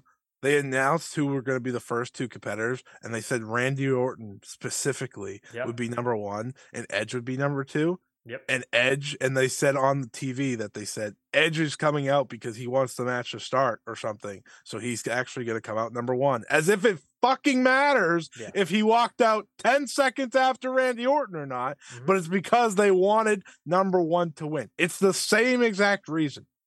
They don't think about these things weeks in advance. They don't. They just realize it on the spot, like, oh, you know what? That that'd be cool. Let's, let's have him go from number one. Yeah, let's do that. They had like not even half of the women announced before the Rumble, and most of these women are on the roster. I don't understand what they're doing. Um, I mean, let's talk about it. Rhea Ripley and Liv Morgan, number one and number two, respectively. Uh, they lasted the entire time. They were the final two. The rest of the Royal Rumble does not matter. Uh, one part did. one part thank did, you. sure, sure, sure, but ultimately, Otherwise, nothing. ultimately doesn't matter because number one and two lasted the entire time, and then what it was just the last two of them, and then it was that the match was basically just two people. Um, and then I actually forgot Liv. Morgan was there for most of the match. I'm not gonna lie to you. She I was there for the entire when- match. I was, sh- I know, I was shocked to learn that she was still in there at one point. I was like, "What?" yeah, Zoey Stark was also in there randomly because I saw her get eliminated. I was like, wait a minute, did you come in like twenty minutes ago? Why are you still here? Yeah. Uh, Roxanne Perez was in this match. She Mhm. was in there a lot shorter than Zoey Stark. Um, Yeah, we'll get to it. We'll get to it. Uh, but any thoughts on Rhea Ripley and Liv Morgan since uh, they were the first ones out and they won?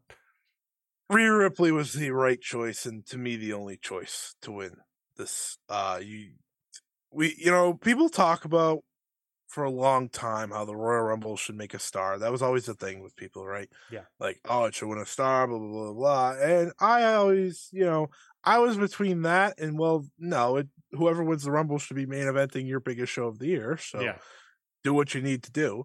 they need to sell. um, They, they should be main eventing and big enough to sell tickets. Right, Now, right. It And should now. If you build up the story enough, you should get it the the the Yeah, no matter who wins. to the point of that when they win the Rumble, they are now Right. a star and can Which- sell WrestleMania tickets. which is why Cody made so much sense Mm-hmm. in that Royal Rumble. And this is why Rhea makes so much sense in this Royal Rumble because the money match that this women's division has, somehow still has, Yep. shocking, I know, is Bianca Belair versus Rhea Ripley. Yes. That is the one money match. That is the one match I actually really want to see for Bianca Belair. Specifically her, because I feel like she's wrestled everyone else. Um, so who should win the Royal Rumble? Oh, maybe you know, maybe the person that would challenge Bianca Belair, Rhea Ripley. Uh, her going from number one, obviously a big way to put her over, and I think that's kind of how you should put someone over Yeah. if it's going to be a newer person. I know she's been Raw Women's Champion, but shut up. You know, Vince made sure Rhea Ripley went from this badass that was on NXT to No Absolutely nothing. Yeah. so the one of the one thing Triple H has done for this women's division is rebuild Rhea Ripley hmm to a point where she's actually a badass and actually like gets reactions is cool and like sh- this was her match as it should have been. She was the main focal point of this match and now don't get me wrong i think she faded a little more than gunther did in the men's match at times. But overall she was the main part. She had big eliminations i thought the ending elimination which we'll get to was great the way she did that um that was just you know freak of nature type stuff Yep. uh Liv Morgan, again, forgot she was there. Stunned she was final two. Don't understand why she was final two. It was just to have the one and two be final two. That's what it ultimately was. Would you like a fun Bianca Belair Rhea Ripley match? Or stat stat, I should say. Yeah, yeah, sure. They like, they've had they've had a lot of ma- singles matches with each other, but Yeah. only two of them made tape. Uh, one NXT of Takeover Portland. NXT Takeover Portland and Yeah, an okay. NXT Takeover TV show. They have not wrestled one on one on the main roster other than a dark match on SmackDown in, in May. Uh, Okay, but th- that doesn't, doesn't count. Um, it's not. They were they actually booked this at one point, yeah, I think, and then didn't Rhea get hurt yeah, I think so. something? Th- this Oh. match has never happened on the main roster. Uh, it's only happened in NXT twice. This their WrestleMania match will be their third match uh, on tape. Wow, And in kayfabe, it'll be their third. that's a big deal because. Especially with the NXT and how removed that is, and Bianca was not who she is now, obviously in NXT. Yeah. So that's a big deal. That's a big deal. They did. They made the right choice, and I think that's why I was ultimately happy with the two Rumble matches because they made the right choices. Like people were like, "Oh, well, it ended up being predictable." I was like, "Yes, but this is one of those times when predictability Yep. is okay." Yeah. It's not like it was Brock Lesnar and Ronda Rousey. And we'll quickly go through the rest of it. Number three, Dana Brooke. Would you be shocked to learn she was in there for 11 minutes? I was more shocked to learn she's been in every Rumble. I walked in the room, went to Jesse, and told her, I was like, by the way, they just said for number three that she's been in every Royal Rumble. They've only been doing Rumble since 2019. I would say that most of the 2018, women in this 2018. 2018. I would Yeah. say that most of the women in this Royal Rumble have been in every single Royal Rumble. But what do I know? They were like, Candice, this is third match for Candice LeRae. I was like, Candice LeRae's, this is the first time she's on the main roster. So that tells Yeah. me everything I need to know. Number four was Emma. Actually, a fun stat where she was fired before they had the first Royal Rumble. Yeah, they even said that on TV. I was I like, was like, "Oh, wow, that's, Wow. uh, all right. She was a non-entity in this match, just like Dana Brooke. Shayna Baszler was in here. eliminated nobody. She was final two once upon a time. She was. She was important at one point. I thought she was gonna win that year. Bayley comes out at number six, a little early on. Nice little spot. We are pushing Yeah, uh, they- damage they- control. They went with the story you'd expect, you know, that we see in some Royal Rumbles where the big faction eliminates a bunch of people and Mhm. then the big good guy comes in and Oh, kind yeah. of doesn't really stop them. Yeah, her Bayley and Dakota Kai and Iyo Sky all eliminated five people because they eliminated all five of those people, I believe, all at the same time with everybody Yeah. else. Yeah. So uh, yeah, Yeah. no. Uh, but then uh, next up is BFAB. BFAB came in, looked bad, didn't wrestle oh, well. real bad. This, I think it was um Sean Ross Sapp that tweeted, "This is her third ever televised match." I was just about to look up to see how many matches BFAB has had, and uh, cannot be much. She has had in her career 14 matches. That's not a lot. Uh, she has wrestled. Yep, this is her third televised How many match. times has she wrestled since she came back? since she came back. Uh, when did she get fired? Uh, I think I think since she came back, she had three. Yeah, it looks like it. When she came back, she had three, and then the Royal Rumble. Wait, but this was her third televised match. So does she have? No, sorry, she had three house tour matches. Uh, she worked NXT in 2021, got came to the main roster, got fired, came back in October or September, whenever she came back, wrestled Natalya twice in in October, then wrestled uh, in December uh, in a six person tag, uh, and then was in the Rumble. Be fab. All right. Uh, number eight, Roxanne Perez, the NXT Women's Champion, was in there for five minutes. Yeah, No- no- she got she got damage controlled. Yep, she got damage controlled. Not really a pop when she came out, but she sort of got one once she made- did some moves. She was one of the best wrestlers in this match. Yeah. An accomplishment seeing that she is the youngest wrestler in this match by a sizable amount. Well, I would also say that she's probably the best wrestler because I think, yeah, I think this is accurate. I think she's the wrestler with the least amount of PC training under her belt. So I'll say that she's the best wrestler of the match. Uh, Dakota Kai and Iyo Sky, I'll group them together at 9 and 10.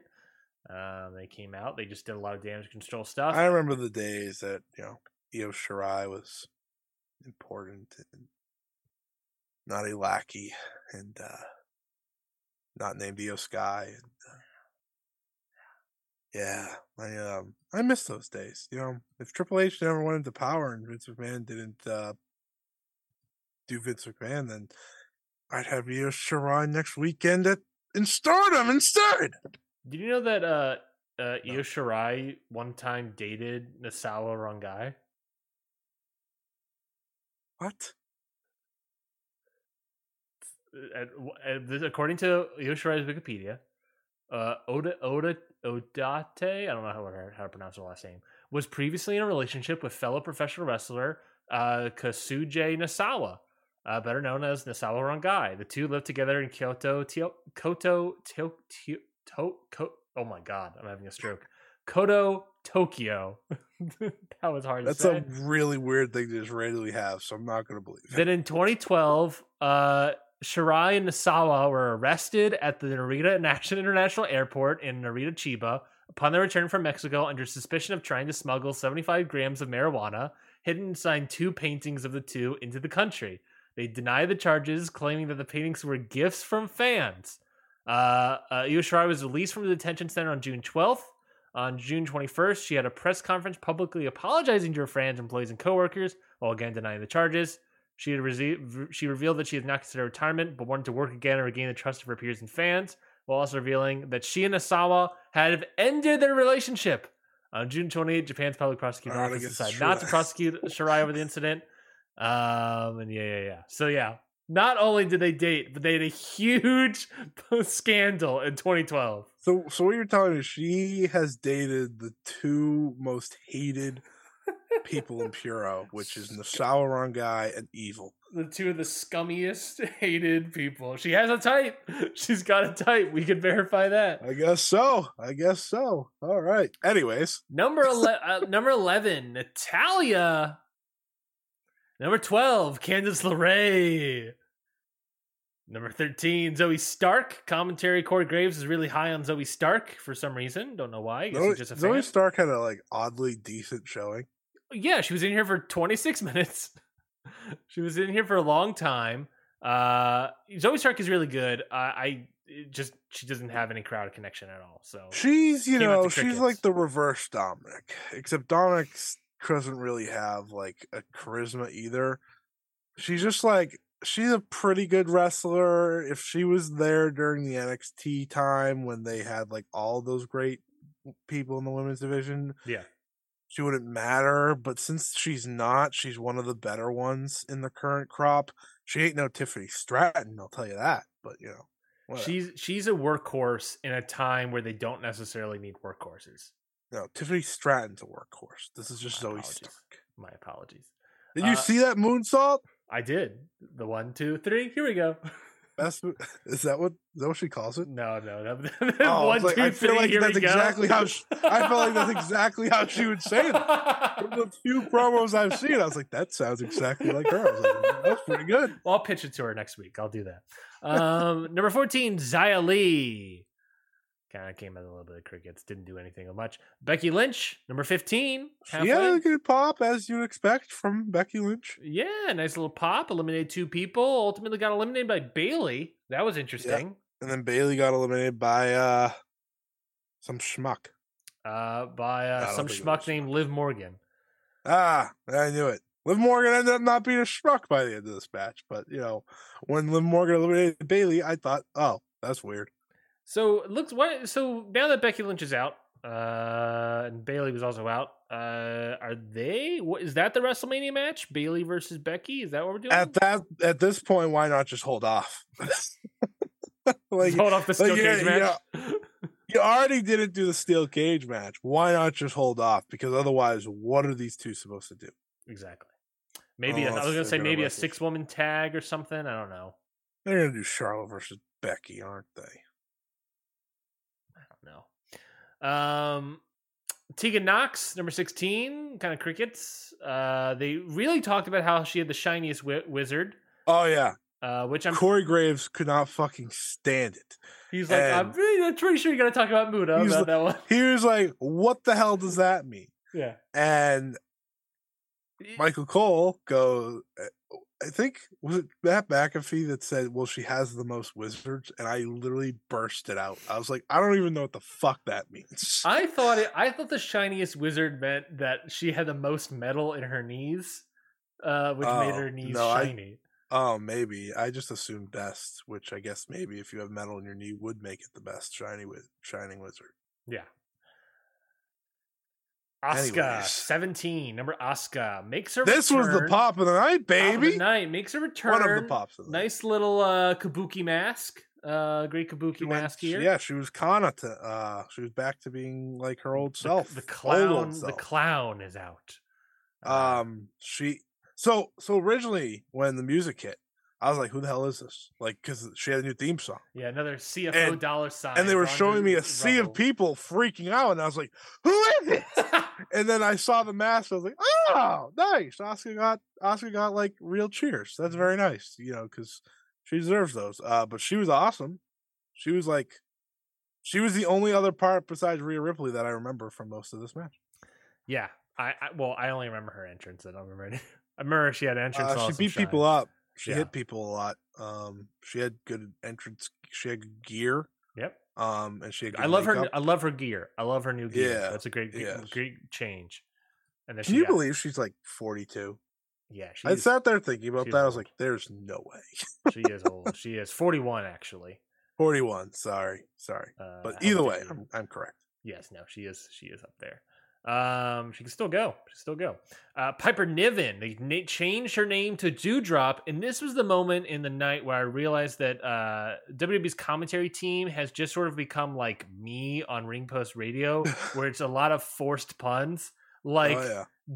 like did did, did you did do you do you see her drop that person they did that like four times and i was like fucking shut up shut up michael cole shut up pat mcafee we get it we get it and then her coming out i love that they changed the name to piper niven but they don't reference Doudrop initially they just say it's coming out like a viper. It's Oh, Piper yeah. Niven. They're referencing her indie name from like five years ago, and and like not Doudrop.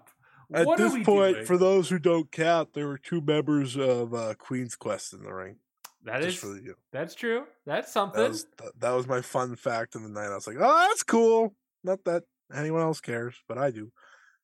And then and then Iyo Sky was eliminated like immediately. yeah, yeah, yeah, yeah. Uh, yeah, because Iyo Sky was eliminated at eleven.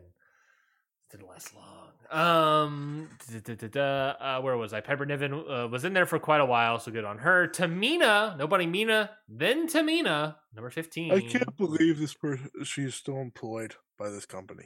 Yeah, in there for eleven minutes. She was in there for quite a And not- while. Not, only employed, but used. Speaking about people that are employed with this company, uh, number 20, Chelsea Green makes her appearance. The crowd had no idea who was making a shushing noise. They thought it was Chad Gable. And then they popped when they heard it's Chelsea, or whatever the fuck it was. They actually did pop, which shocked me. yeah. Yeah. I was like, really? They she got a reaction? Yeah. Wow, good for her. Seeing that, I think her entire WWE career is like, I have no booking plans. Her entire WWE career has been like, yeah, they want to do something with her, but no one has any idea. they want her on the roster. They just don't know why. they have no actual ideas to do with this person. She, but hey, she has a record now. Congratulations to her. Yeah, good on good on her. Uh Chelsea Chels. Green shows up. She was in there for five seconds. Oof. Incredible. Oof, boof. Um, That was about five seconds. Right. I believe BFAB made a record, and then Chelsea Green came out and broke the record. Uh, anyways, thoughts on Chelsea Green back in WWE? Moving on, twenty one. Impact, Im- impact, impact. You know, Impact may have lost me again, and that was tough. But I, I'm upset Corey Graves or Michael Cole didn't force a pun by saying, well, that new record certainly made an impact in the women's division. See, I was expecting, wow, she's acting like a real Karen right now, since that's going to be her character or whatever. She was doing the character all while if- coming down the stage. I hold if I heard Michael Cole call someone a Karen, I He's going to. would've shut it off. He's going to. Oh, I know he is. What a real Chelsea. Um, Zelina Vega, number 21, comes out uh, just like a character from a video game that isn't out yet. Yeah, sponsors, baby. That's I think that's why Zelina Vega still signed And she or is signed to begin with. and she is going to do commentary for a video game. I don't know what that means. Not only a video game, but Street Fighter, Yeah. video game. But what which is a pretty commentary? popular game? What is I have no idea. what does that mean? Um, anyways, Raquel Rodriguez out at number 22. I thought she would be more important than she was. And- They acted like she was for about two seconds, and then they realized, oh, this is Raquel Rodriguez. Yeah. Uh, Mia Yim came out. Uh, the only time they ever referred to her as Mia Yim was on her little graphic that said Mia Yim. Otherwise, Otherwise, she's Michin. yes, they. It. Remember when everyone uh, got upset about that? Well, guess what? They don't care anymore. Time has passed. We've moved on. It's Minchin. Chelsea Green. Can't, Mysterio was hurt, by the way. what's that?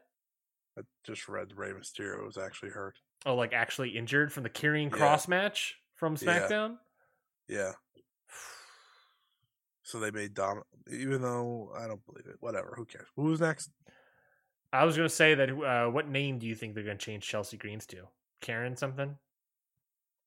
Chelsea or Chelsea. Just Chelsea. Green's not going to be in there. No. Chelsea Karen Money.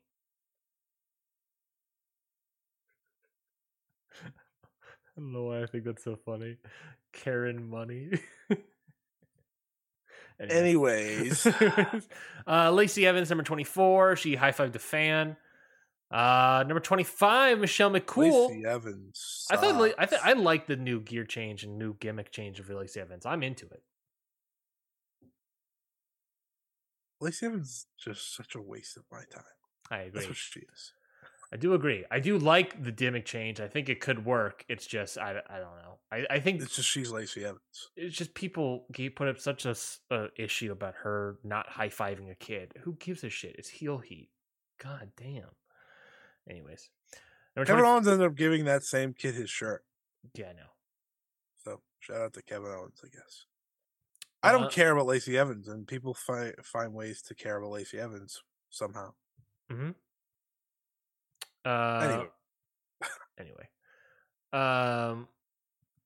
Uh, number twenty-five, Michelle McCool comes out from the crowd wearing Uggs.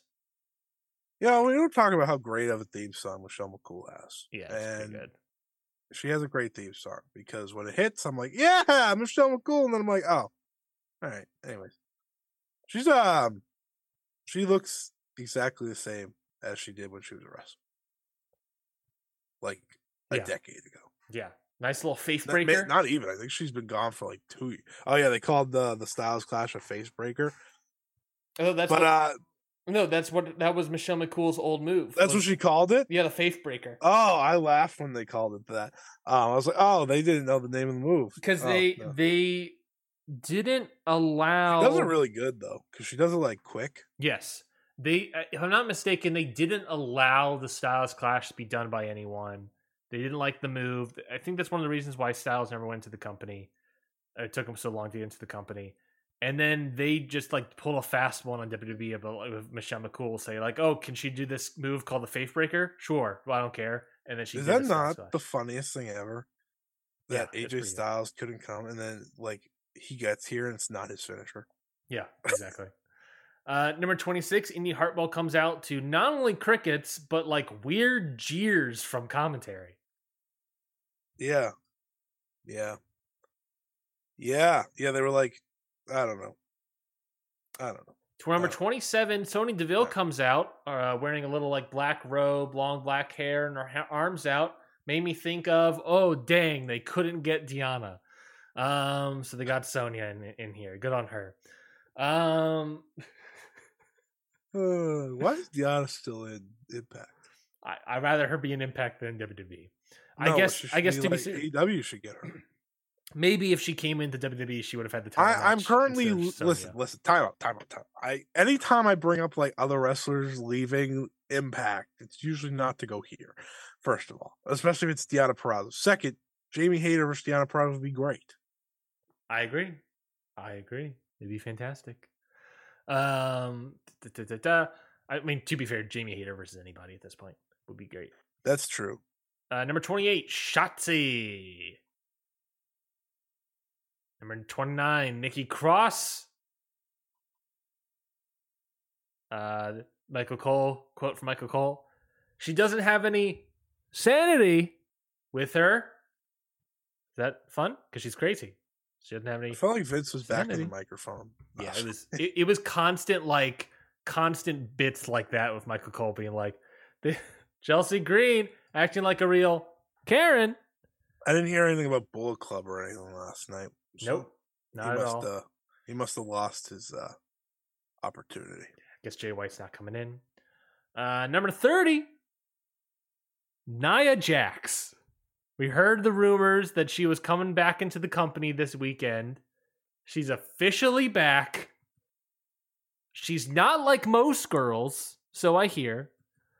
Uh, Nia Jax comes out, looks like she doesn't even want to be there at all. Couldn't want to be there less. Uh, comes out, puts puts it on when she gets to the ring, and uh, gets eliminated two minutes later. So you want to know what the worst news is? I don't. Sure, hit me.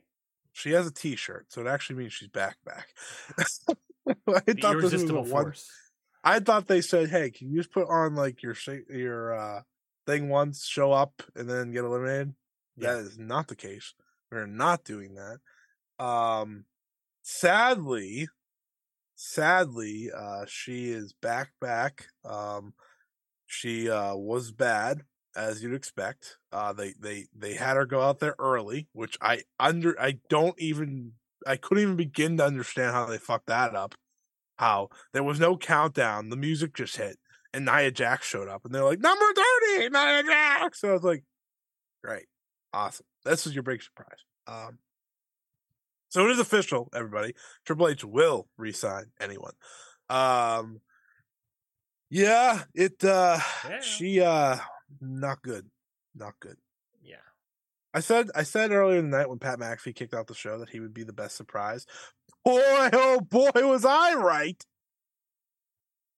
Did I not nail that? I Yeah. nailed it. You nailed I it. nailed it. Um, the end of the match, you know, I thought was good with uh, Rhea hanging, and holding, and then lifting her, you know, getting her legs up and ripping Liv Morgan off and winning the match. And uh, yeah, I'm happy uh, Asuka got to be final three. That was cool for her. You know, since this was her second uh, Royal Rumble ever, and uh, it was her first time ever eliminated, obviously, because she won the first one. But I did think it was cool that she got to final three. So even when I think Asuka's treated wrong, she still has another accolade to her name of just being really, really good statistically. I mean, and she's no she's no Dana Brooke. I mean, she hasn't been in every single Royal Rumble, No, no, this is only her second. She was in the first and then this one. and she won the Which is first. it. Yeah, and I think she's had a title match almost every other year. Yeah, I think that's correct. Um, I just want so so before we go to the main event stuff, I just want everyone to can you go to www.shop.com so you can see what I'm looking at here? Is it the Nia Jax T-shirt? No, no, no. Well, that's what I was checking. Uh, but I just want you to see what the first page is. American Nightmare, new stuff. Yeah. Whoa, you the whole the entire thing. The thing underneath is shop Cody Whoa. Rhodes too. Whoa. No one ever, no one try to tell me who is the star of this show. Whoa. Okay. There's a Bray Wyatt T-shirt that reacts to UV light. Oh man, I could, I would have been perfect for last night. I wish I knew Also, that. this this uh, they're sending, they're now selling Nightmare Family stuff. Nightmare Family stuff. Ooh, yeah, so shout out QT Marshall. Hope he's getting some of that dough. oh yeah, you get the oh, you can finally get the zip up hoodies. They don't think they ever got those. Not only are they doing that, but they've already sold out of three sizes. Hot damn, Cody Rhodes, man, he sells merch. he's a merch seller. What can you say? He's a he's a uh undeniable un Desire un- desirable. undeniable, undesirable, uncrowned. That is his new three word catchphrase. Uncrowned. Well, Well, Cody, I don't know if you remember this. You booked yourself out of the world. main event Royal Literally Rumble. Uh, Ro- Everyone would have see you win. Just saying. we're almost at two hours, so we're gonna, we're gonna close that. We're almost at two hours. Yeah. Perfect. Roman Reigns versus Kevin Owens for the all the titles. Oh my god, no, sorry, this is important. they have a commemorative weightlifting belt for Oh Cody yeah, Rhodes. you could buy the belt. Add, put it No, next. no, no, a commemorative version. They have a legitimate replica, and then they have a commemorative version like they have for their titles. Jesus. Look at, I, I'm in shock. You- I know what Scotty's putting his money down on. I know what I'm hanging up behind me. Wrestling has more than one royal family. Main event, uh, all the titles: Roman Reigns, Kevin Owens. All the titles. I thought this match was really good. There was one really bad botch for Kevin Owens during it. Oh yeah, I literally tweeted Kevin Owens is a great pro wrestler, and then that happened. I was like, oh, all right. Other than that botch, which is real Yeah. bad, uh, good stuff. I thought Good this was- wrestling match. I thought this was a really good match because it wasn't. It was definitely like this was a working working boots match. You know, none, no like Yeah. drama or anything. There was, you know, the referee No stuff and the chairs, but no, but there was no soliloquies, no no monologues. haikus. you know, we we we kept it straight. We kept it normal. Um, did a match. I was like, perfect. Let's do that. Yeah. I thought the match was really good. I, I thought it was the best. I thought to me this is the match of the night. Easy. Oh, it was the match of the night for sure. It was it was it was really good. It uh no complaints about the match. I thought Kevin Owens was great in his role, obviously, of making you believe he might actually win. You know, we never and I thought I thought the uh, chair spot was really good where Sami like delayed on giving him the chair and that led to the stunner and the near fall. I thought that was nice. Yep. And then I thought it was even better that Roman just snapped and tried to kill Kevin Owens. Did Instead well. of just being like, Oh, why did you do that to me, Sami? He's just like, All right, I'm gonna kill your friend then. Yeah, perfect. It's exactly, also, those exactly the the the stair the steel steps thing was terrifying. Yeah, that was great. That was great. I love that spot. That was a good, really good spot. Really good bump by Kevin there. Uh Roman wins, and then we get the the quote unquote all caps the angle. As everyone talking?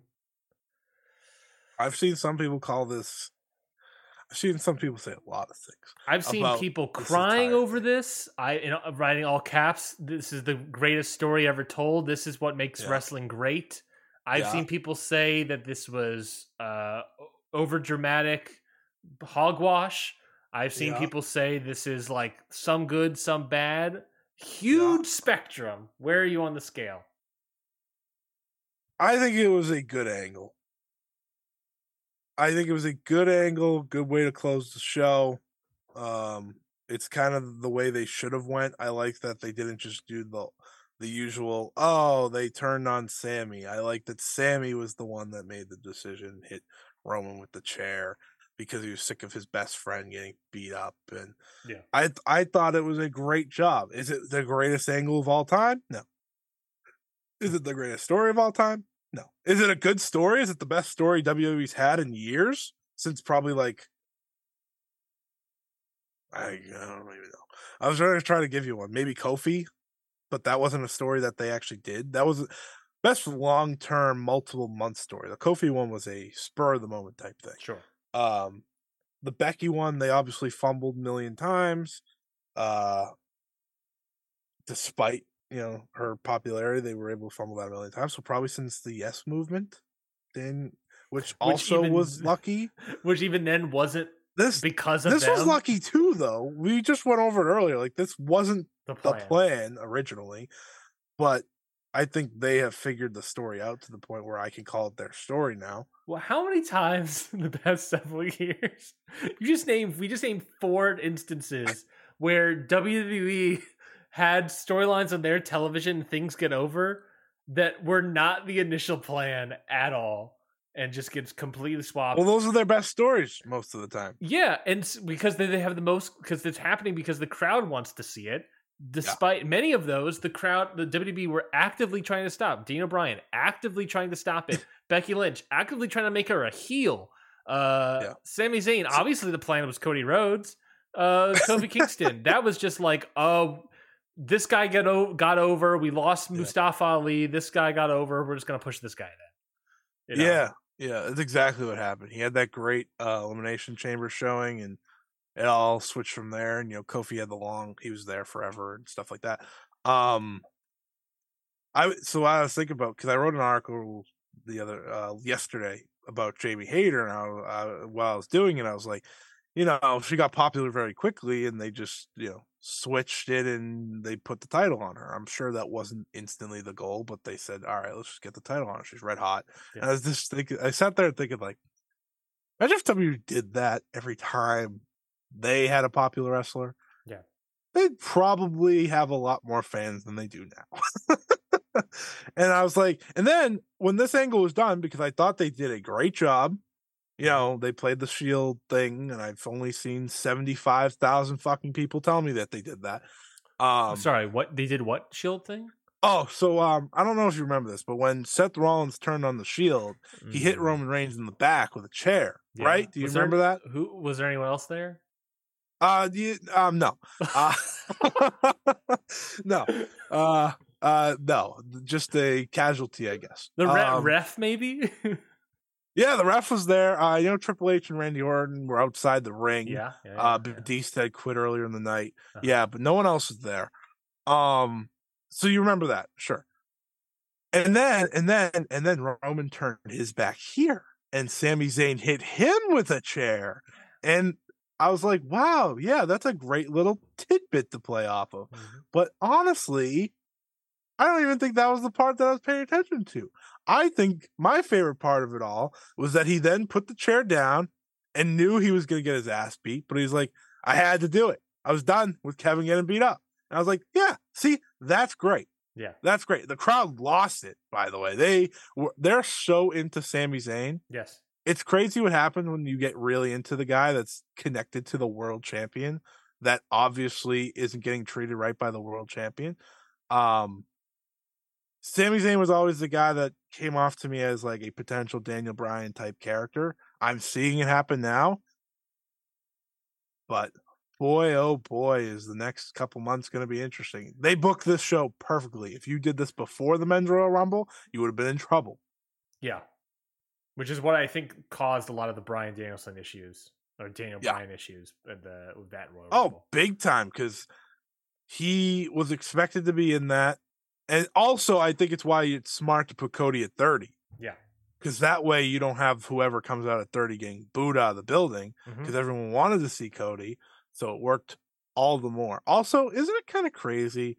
Just like I, I was thinking about this, and I, I you know, I ta- I talked to, I saw some people say this of like, I think the crowds have changed in WWE, obviously, to the point where I don't know if they're gonna steal the show just to get Sami in the main event like they did with Daniel Bryan, because a lot of those fans have moved on Yeah. to say an AEW. Yeah. But I do find it funny that the most over guy, not including Sami Zayn, is Cody Rhodes, the AEW guy. uh, someone someone tweeted out recently about how everyone in the PC are pretty much just watching Kenny Omega tapes right now, uh, and it's hilarious because online the WWE fan base is like, "Oh my god, these guys are the best wrestlers right now. They're going to be the best wrestlers of the next generation. So good." And meanwhile, they're dogging on Kenny Omega and saying, "Oh, that's not you're not that's not. There's no psychology. Where's the storytelling? That's not how you can't just do moves."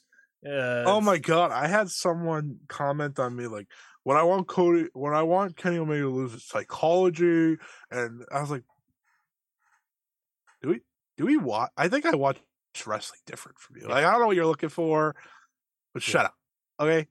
Uh, my thoughts on this main event angle were that I had a couple thoughts. One, it succeeded in what it was trying to do, obviously. Um, and more important than that, in terms of what it succeeded at, it got people to boo Roman, Yeah. which has been missing from this whole thing. It's been missing for a Mm. while from the bloodline. This guy's supposed to be the big heel, and he's not getting Mm. boos, he's getting cheers. People are acknowledging him, but he was getting booed and getting FU chants and all that stuff. Yeah. That is what was needed. And now Sami Zayn, you talked about earlier about you have an obvious heel and an obvious baby face. Yeah. You also have it right here. And maybe Yeah. that's a good thing. And maybe this is also the way that, you know, Cody can be like, I don't want both titles. I just want the WWE title. And then you do Sami as well on like night Yeah. two of WrestleMania. I assume they're doing two yeah. nights. Yeah, you could do that. Um, I that's an idea, but ultimately it's like you got you got to find a way to include Sami. I Yeah. think I don't know how you have to. Mhm. Watching this angle coming out of it, there's a lot of there's that's the positives. The negatives are you can't have Sami coming out of this angle going after the tag titles. It, that would be ridiculous. That it doesn't make any sense. And I do uh, another positive. I did also like the Jey Uso Yeah, turn, that kind of. good. That was a nice little unexpected wrinkle. Don't know how it'll affect things, but again, you can't have Sami Zayn go after tag titles. I'll also say a negative is that I felt that it was slightly tone deaf the the ending, and maybe I shouldn't connect the dots in these two ideas. Um, but I watched the video Friday, Saturday morning, or whatever, uh, and I felt it was very tone deaf. Then twelve hours later, see a group of guys uh, mercis- mercifully beating up a handcuffed person, defenseless handcuffed person. Uh, I thought uh, 24 hours after it happened in real life, I thought that that was a really bad look. Uh, Maybe I shouldn't connect the two, but I saw what I felt saw, saw in reality, and I saw that play out on television, and that's what connected in my brain. Uh, maybe I shouldn't do that. Maybe there was no intention of that. Obvious. I doubt there was any. There shouldn't have been any intention of that. No. I'm but sure uh, but I Yeah. I made that connection in my brain, and it in my head it was a little tone deaf in that sense because what actually happened in real life is a, a tragedy, and that seeing basically the same thing happen uh, Yeah, no, was I real rough. Um, but beyond Uh, that, uh, yeah, the the Sami Zayn is certified babyface. Roman's a certified heel now. Um, well, certified, we'll see what, how it sustains, but right now he's a heel. Um, and yeah, they have to find a way to get Sami involved. I think the move is you do two title matches on both on both nights. have you know with WWE title one night, the Universal title the other night. I think that's how you do it. Have someone take you know have Cody take the title off of one guy or you know whatever. I don't know. Um, you got to you got to do something. You got to do something. And it can't This just be the- tag titles. I could see you and I. We talked about it, tweeted about a little bit about Elimination Chamber, how that could look, be interesting. But uh, you got to do something with Roman and Sami. You, it can't just be Cody and Roman. So so I was trying to think about like how do you do this now because having the titles combined is what kills them. Obviously. Yeah. And this is and I do think that when you are a company as big as WWE with two shows on two different networks, you do need your two world titles. Mhm. Um I know some people hate the two world titles, but this company needs them. Especially now that Roman's mostly part-time. Yeah. Um but I was thinking about this. How do you make this make sense? Because I think a lot of, at least me, you know, Elimination Chambers in Canada. Mm-hmm. Sami Zayn and Kevin Owens are from Canada, Yep. obviously. What?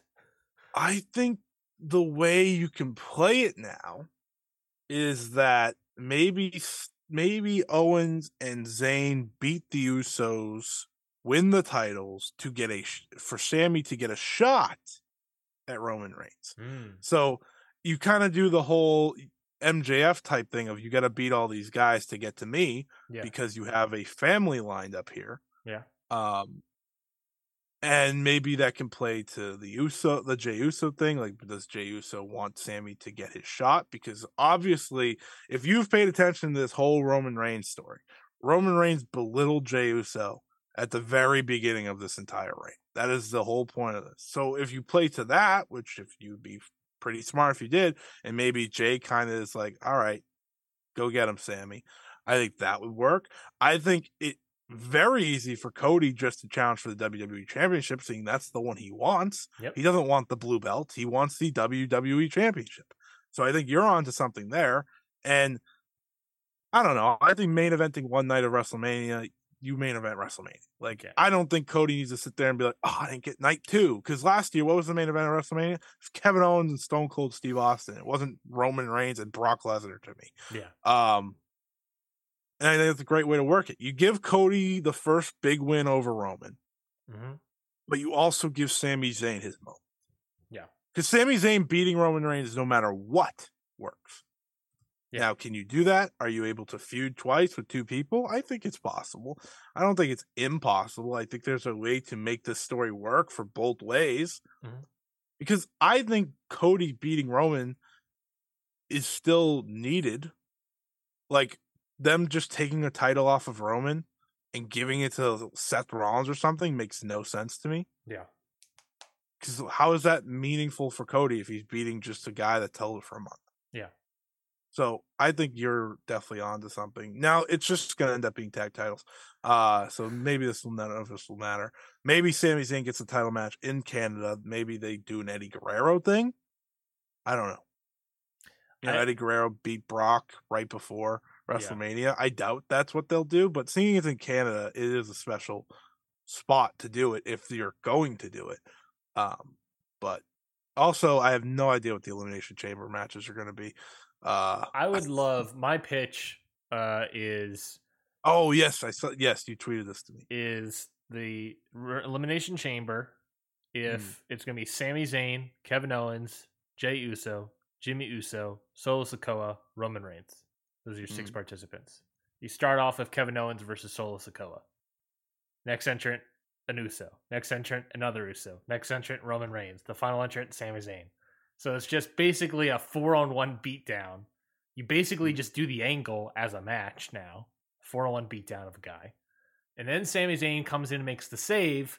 And then the match could ultimately be like basically a four on two. And maybe the match is like the, the stipulation is like uh if either if Sami Zayn wins, he can have a match against Roman on night what night one of WrestleMania. If Kevin Owens wins, he has a match against Roman at night one. So you also get the dynamic of like, uh, oh, it- one of them have to win. Uh, you know, it can't. You know, you can come down to Kevin versus Sami, but then you know you can do a little drama of like, oh, Kevin uh is gonna fall down for me. Sami, you do this. Sami, you got this, or whatever. I don't know. Oh no, it's whatever it is. I think that'll be interesting to to do a four on two match. Basically, I could totally see them doing that, especially in Canada. I do have concerns because it is Canada. We all know that they won't necessarily want to do that with people, but you're in Canada, you can give them a big old pop, get get more momentum. I also think Cody has to play into something, so because what what that pitch is also ultimately more Sami Zayn storyline, and from moving off into Cody world you know the Cody verse, then we need then that then that that shouldn't happen. Then it needs to be Cody involved in some sort of way. Uh, maybe Cody versus Solo Sikoa or something. You know, it needs to be something. So I don't know. We'll find out, I guess. Uh, but I, I, I don't know. I think this angle worked in some ways and it didn't work in other ways. It furthered other stuff that makes the Cody stuff harder to book but uh because cody is now just like he, it's a you know cody is like the um he, he's just the guy watching as the, the the couples doing their thing in the other room you know?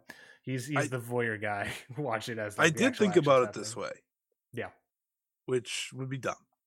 But the whole like i was thinking of it in the um wrestle kingdom way mm-hmm.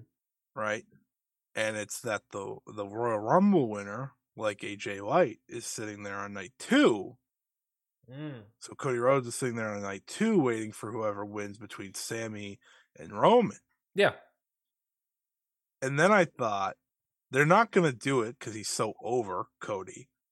But boy, would that be a way to make Cody the big, huge heel champ by having Sami Zayn beat Roman and then having Cody win the next night. that would be hilarious. It would be hilarious, but it would like I don't know, it would be intriguing because you give Sami the moment, and with these things all the time, it's always about the moment. It's always about the chase. It's never about the aftermath, right? Who remembers Daniel Bryan's reign? No one. Obviously, he had to be stripped of the titles eventually, but who remembers it? No one. Who remembers Kenny Omega's reign as IWGP World Champion? Even, and that's Kenny Omega of all people. Mm-hmm. Who remembers Hangman Page's reign of you know, it's always about the moment rather than the reign. So I did think about that for a second. It would be dumb too because again, Cody's your biggest baby face. Um, maybe not named Sami Zayn. So, but I did think like, eh, that could be a way to do it. It's well. a good idea because if Sami wins the title, and we haven't even talked about that, I don't know necessarily if Sami Zayn even should win the title. Um, if probably should, I mean, people want him to. Yes, Yeah, I think the match should happen. I don't know necessarily if Sami Zayn should win, but let's say he does. If he does win, he shouldn't have the title for long. It, he should have it for like at at best a pay per view cycle, and then loses it yeah. the next time. It's how I've always felt if Eddie Kingston won. Yeah, it's for the moment, not for the reign. It could be literally like two days, three days. Yeah, the mankind man, mankind can win the world title, but he shouldn't have the title for that long. He should lose it almost immediately.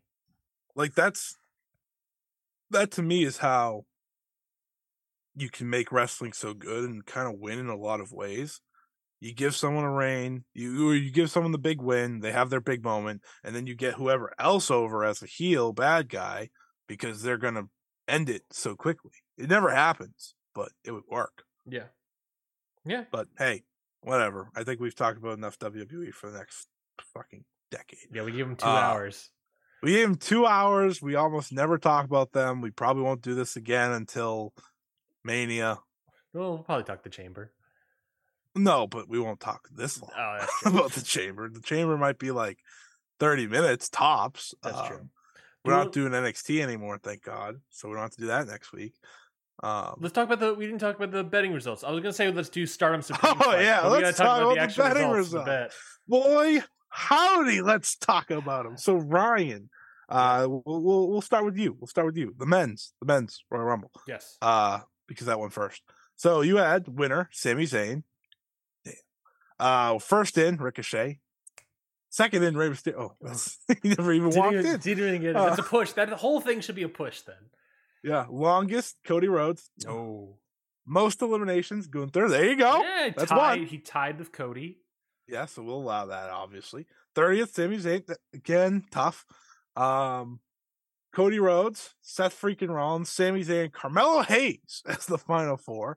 Carmelo Hayes was nowhere to be found. I thought he was going to be in this too. So Cody, Cody and um, Seth were final four, so that's something. yeah. So that's That's um That's three. yeah. Oh, I I think I may have miscounted to start this. So and then plus you got the winner number, so I thirty. that's four. I, I, I, I, that was my number. I correctly Yeah. predicted number four.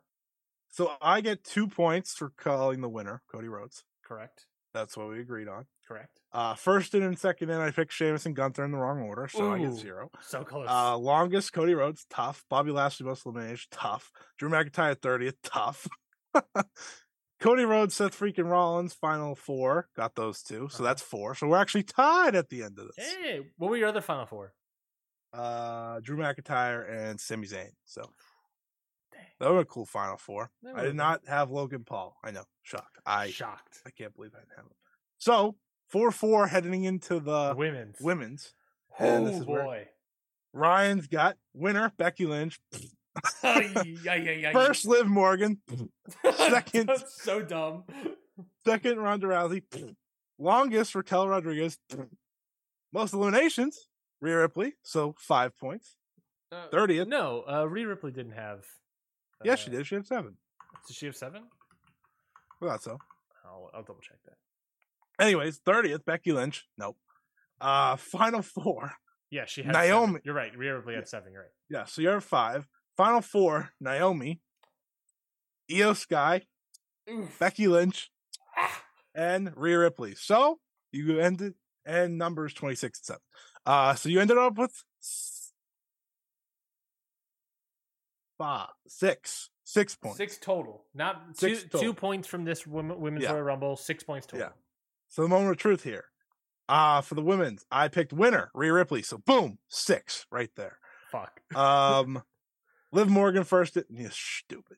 Iyo Sky second. Nope. Longest Rhea Ripley. Yep. Yeah. Nailed that You one. that or Liv Morgan would have uh, gotten you there. So that's my clincher. That Yeah. was for seven. Yeah. Uh, Raquel Rodriguez, most eliminations, no. Asuka 30th, no, though that would have worked.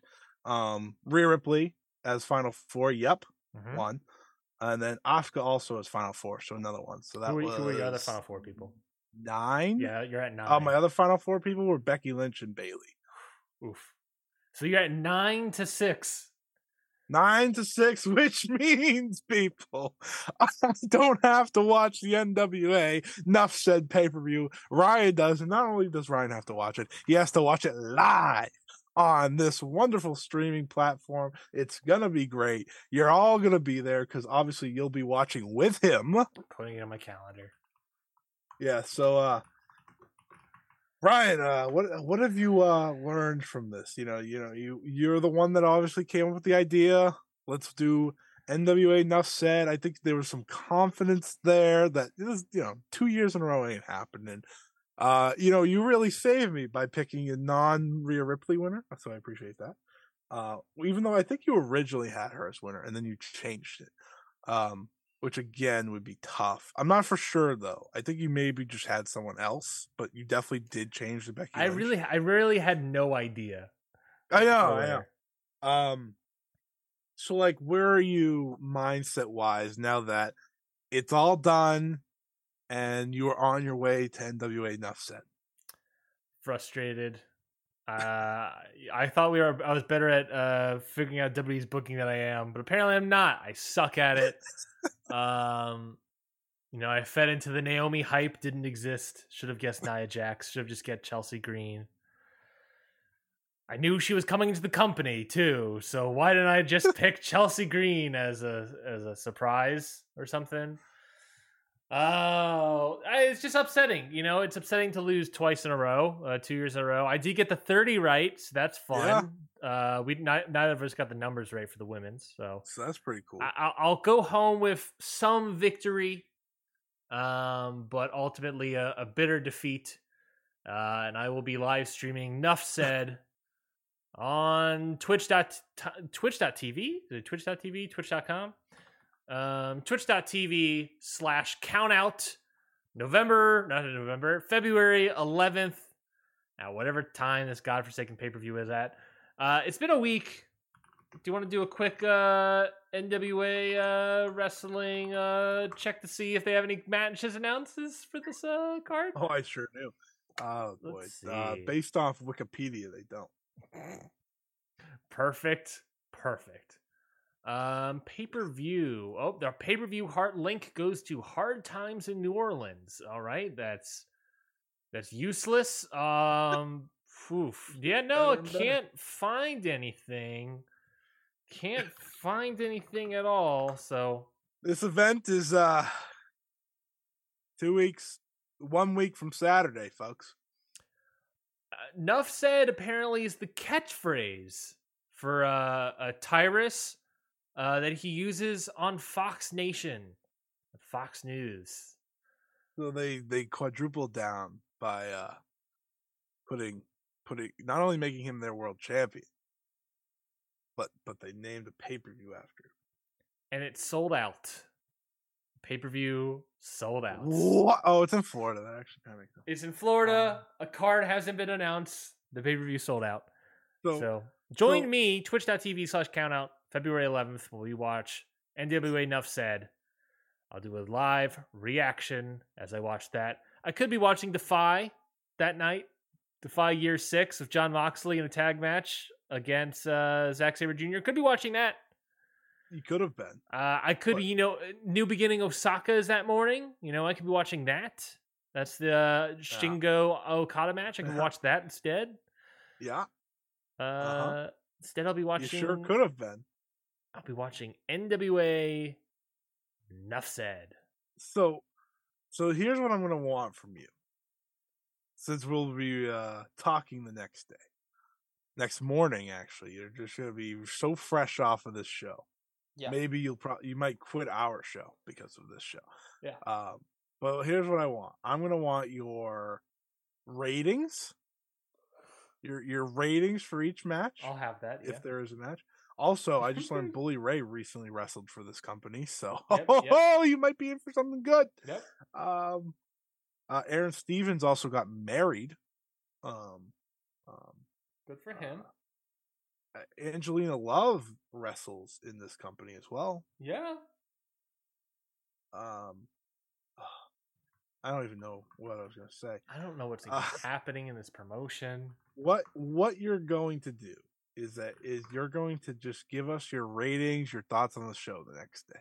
Oh yeah, we'll do a review. The rare. Are we gonna do a rare NWA pay per view? No, I'm not actually going to review anything. Oh I'm no, no, you'll you'll walk you'll walk me through the show and I'll Yeah, review it. I'm gonna give. I'm gonna set a time limit. This is what we're gonna do. We're going to give you ten minutes to give all your NWA thoughts. Bang, bang, bang, bang. Because I'm, I'm, I'm- I'm not gonna lie to you, Ryan. I don't think you're gonna have that many based off a pay per view that has no card, but I could be wrong. Um, I hope, you know, but uh, yeah, yeah. Um, and ultimately, I, I look forward to it. Do you know that EC3 is also in this company?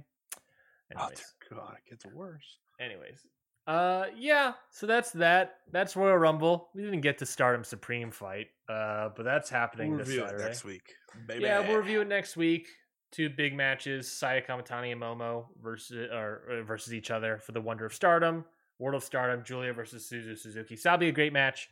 Not gonna be as good as NWA enough said, but uh, you know it, it's okay for Suzu Suzuki. You know, get it next time, Suzu. You know, not gonna be as good as Tyrus versus Bully Ray or some bullshit. Um. So yeah. So I think that's it for the show. Scotty, anything to plug? um follow me at Scotty Wrestling on Twitter. Um, I have some articles coming out. I actually got an interview coming out today. So if you're listening to this, my interview with Risa Sera Oh, has dropped or will have dropped by 1.30 on Fightful.com. Nice. Uh, so check that out. And uh, yeah, yeah, do that. Um, and make sure you subscribe to the Twitch channel yep. count out because I don't want you to miss Ryan go through pain for a second straight year. Last year, oh, you know what? I'm going to ask you what was worse, the worst cage match matches of all time, or an NWA full pay per view? We'll find out February 11th. I think I have my answer. Join me. Um, match of the week. Oh, um, match of the week. There was a lot of good wrestling this week. Mhm. Um, we talked about shit. That was absolutely just never mind. Um, Oh, we talked about Mark and Jay, right? We count that as we talked about it. Let's say. Yeah, we talked about the Mark Briscoe match. Yeah, yeah. Yeah, so I won't uh, bring that one up. So I'll give a little uh, shout out to the women of AEW. Jamie Hayter versus Emi Sakura. Yeah. Rampage main event. Jamie Hayter's already the greatest AEW Women's World Champion of all time. I realized this wasn't a title match. I realized that about when it was over that it wasn't a title match. So Mhm. that's on me. But boy, oh boy, did they kick ass in the main event. That's women's wrestling right there, folks. Jamie Hayter can't miss. She's Yeah. phenomenal. Emi Sakura finally getting on TV and delivering. You love to see it. I just had the thought of just now of back earlier comment I made about people saying that the women's division needs storylines that don't involve titles. What's bad about storylines that involve titles? I'm I, I'm confused. Like, don't you want to eventually win the title? Like, isn't that the big point? Like, yeah, yeah, you'd think so. What's wrong about that? Um, there's nothing wrong about that. Those are good stories you can have. Um, why why is it bad? that- Why are the stories bad if they involve titles? Uh, To me, Anyways, sometimes the title helps. Yeah, sometimes it helps. Um, the the match this that Jamie Hayter Emi Sakura match probably made the match better. The fact that it involved a, a title eliminator, you know. Anyways, uh, follow me on Twitter Uh, at yeah. Ryan Knightsey. Follow me February 11th on twitch.tv slash countout. Subscribe now. Um, make sure you can get that because I'll be watching NWA Enough Said. My match of the week, we sort of alluded to it, but my match of the week is going to be from one of the three uh, old matches of Jay Briscoe's life from the Celebration of Life uh, that was released on the YouTubes and Honor Club. It was Jay Briscoe versus Adam Cole at Ring of Honor's final battle in 2014. This was the Fight Without Honor match. Uh, great match, great plunder, great stuff. Like early NXT like style of like great, bring great plunder and whatnot into it. You could see like oh this I could see how Adam Cole and brings this into NXT. Uh, Jay Briscoe did great stuff. Uh, fantastic stuff in the match. Went through so many tables, so many tables, so many thumbtacks, all that stuff. Great stuff in that match. Go ch- go check it out. Free on YouTube. Go literally go check that out. Um, but yeah, I think that's it for this week's episode. Uh, until next week. Um, I think we got through everything, so I think we can both say officially, uh, Scotty, enough said. Bye, everybody. This has been a Count Out Podcast. Hey, have you guys heard of the new show on the Count Out Network, the Ichiban Sweetcast? It's the brand new New Japan Pro Wrestling podcast starring the International Wrestling Grand Prix. That's me, your good friend Curtis Spears. And me, your bad friend Rafe Hewson. And we're here to talk about everything New Japan Pro Wrestling, reacting to everything, getting worked up, getting very happy, sometimes crying. Kind of like like something else we used to do, right? Oh yeah, yeah, that, that was the old uh, Okada Shorts podcast, right? Ah, that's right. And if you love that show, you're going to love this show because it's exactly the same show. Yeah, we just had to change the name. Yeah, we, we did. But you can check it everywhere on a social media handle that we haven't made yet. Yeah, we're really new to this. So what you can do is search on your favorite podcast catcher of choice. Look for the Ichiban Sweetcast. Sweetcast, Ichiban.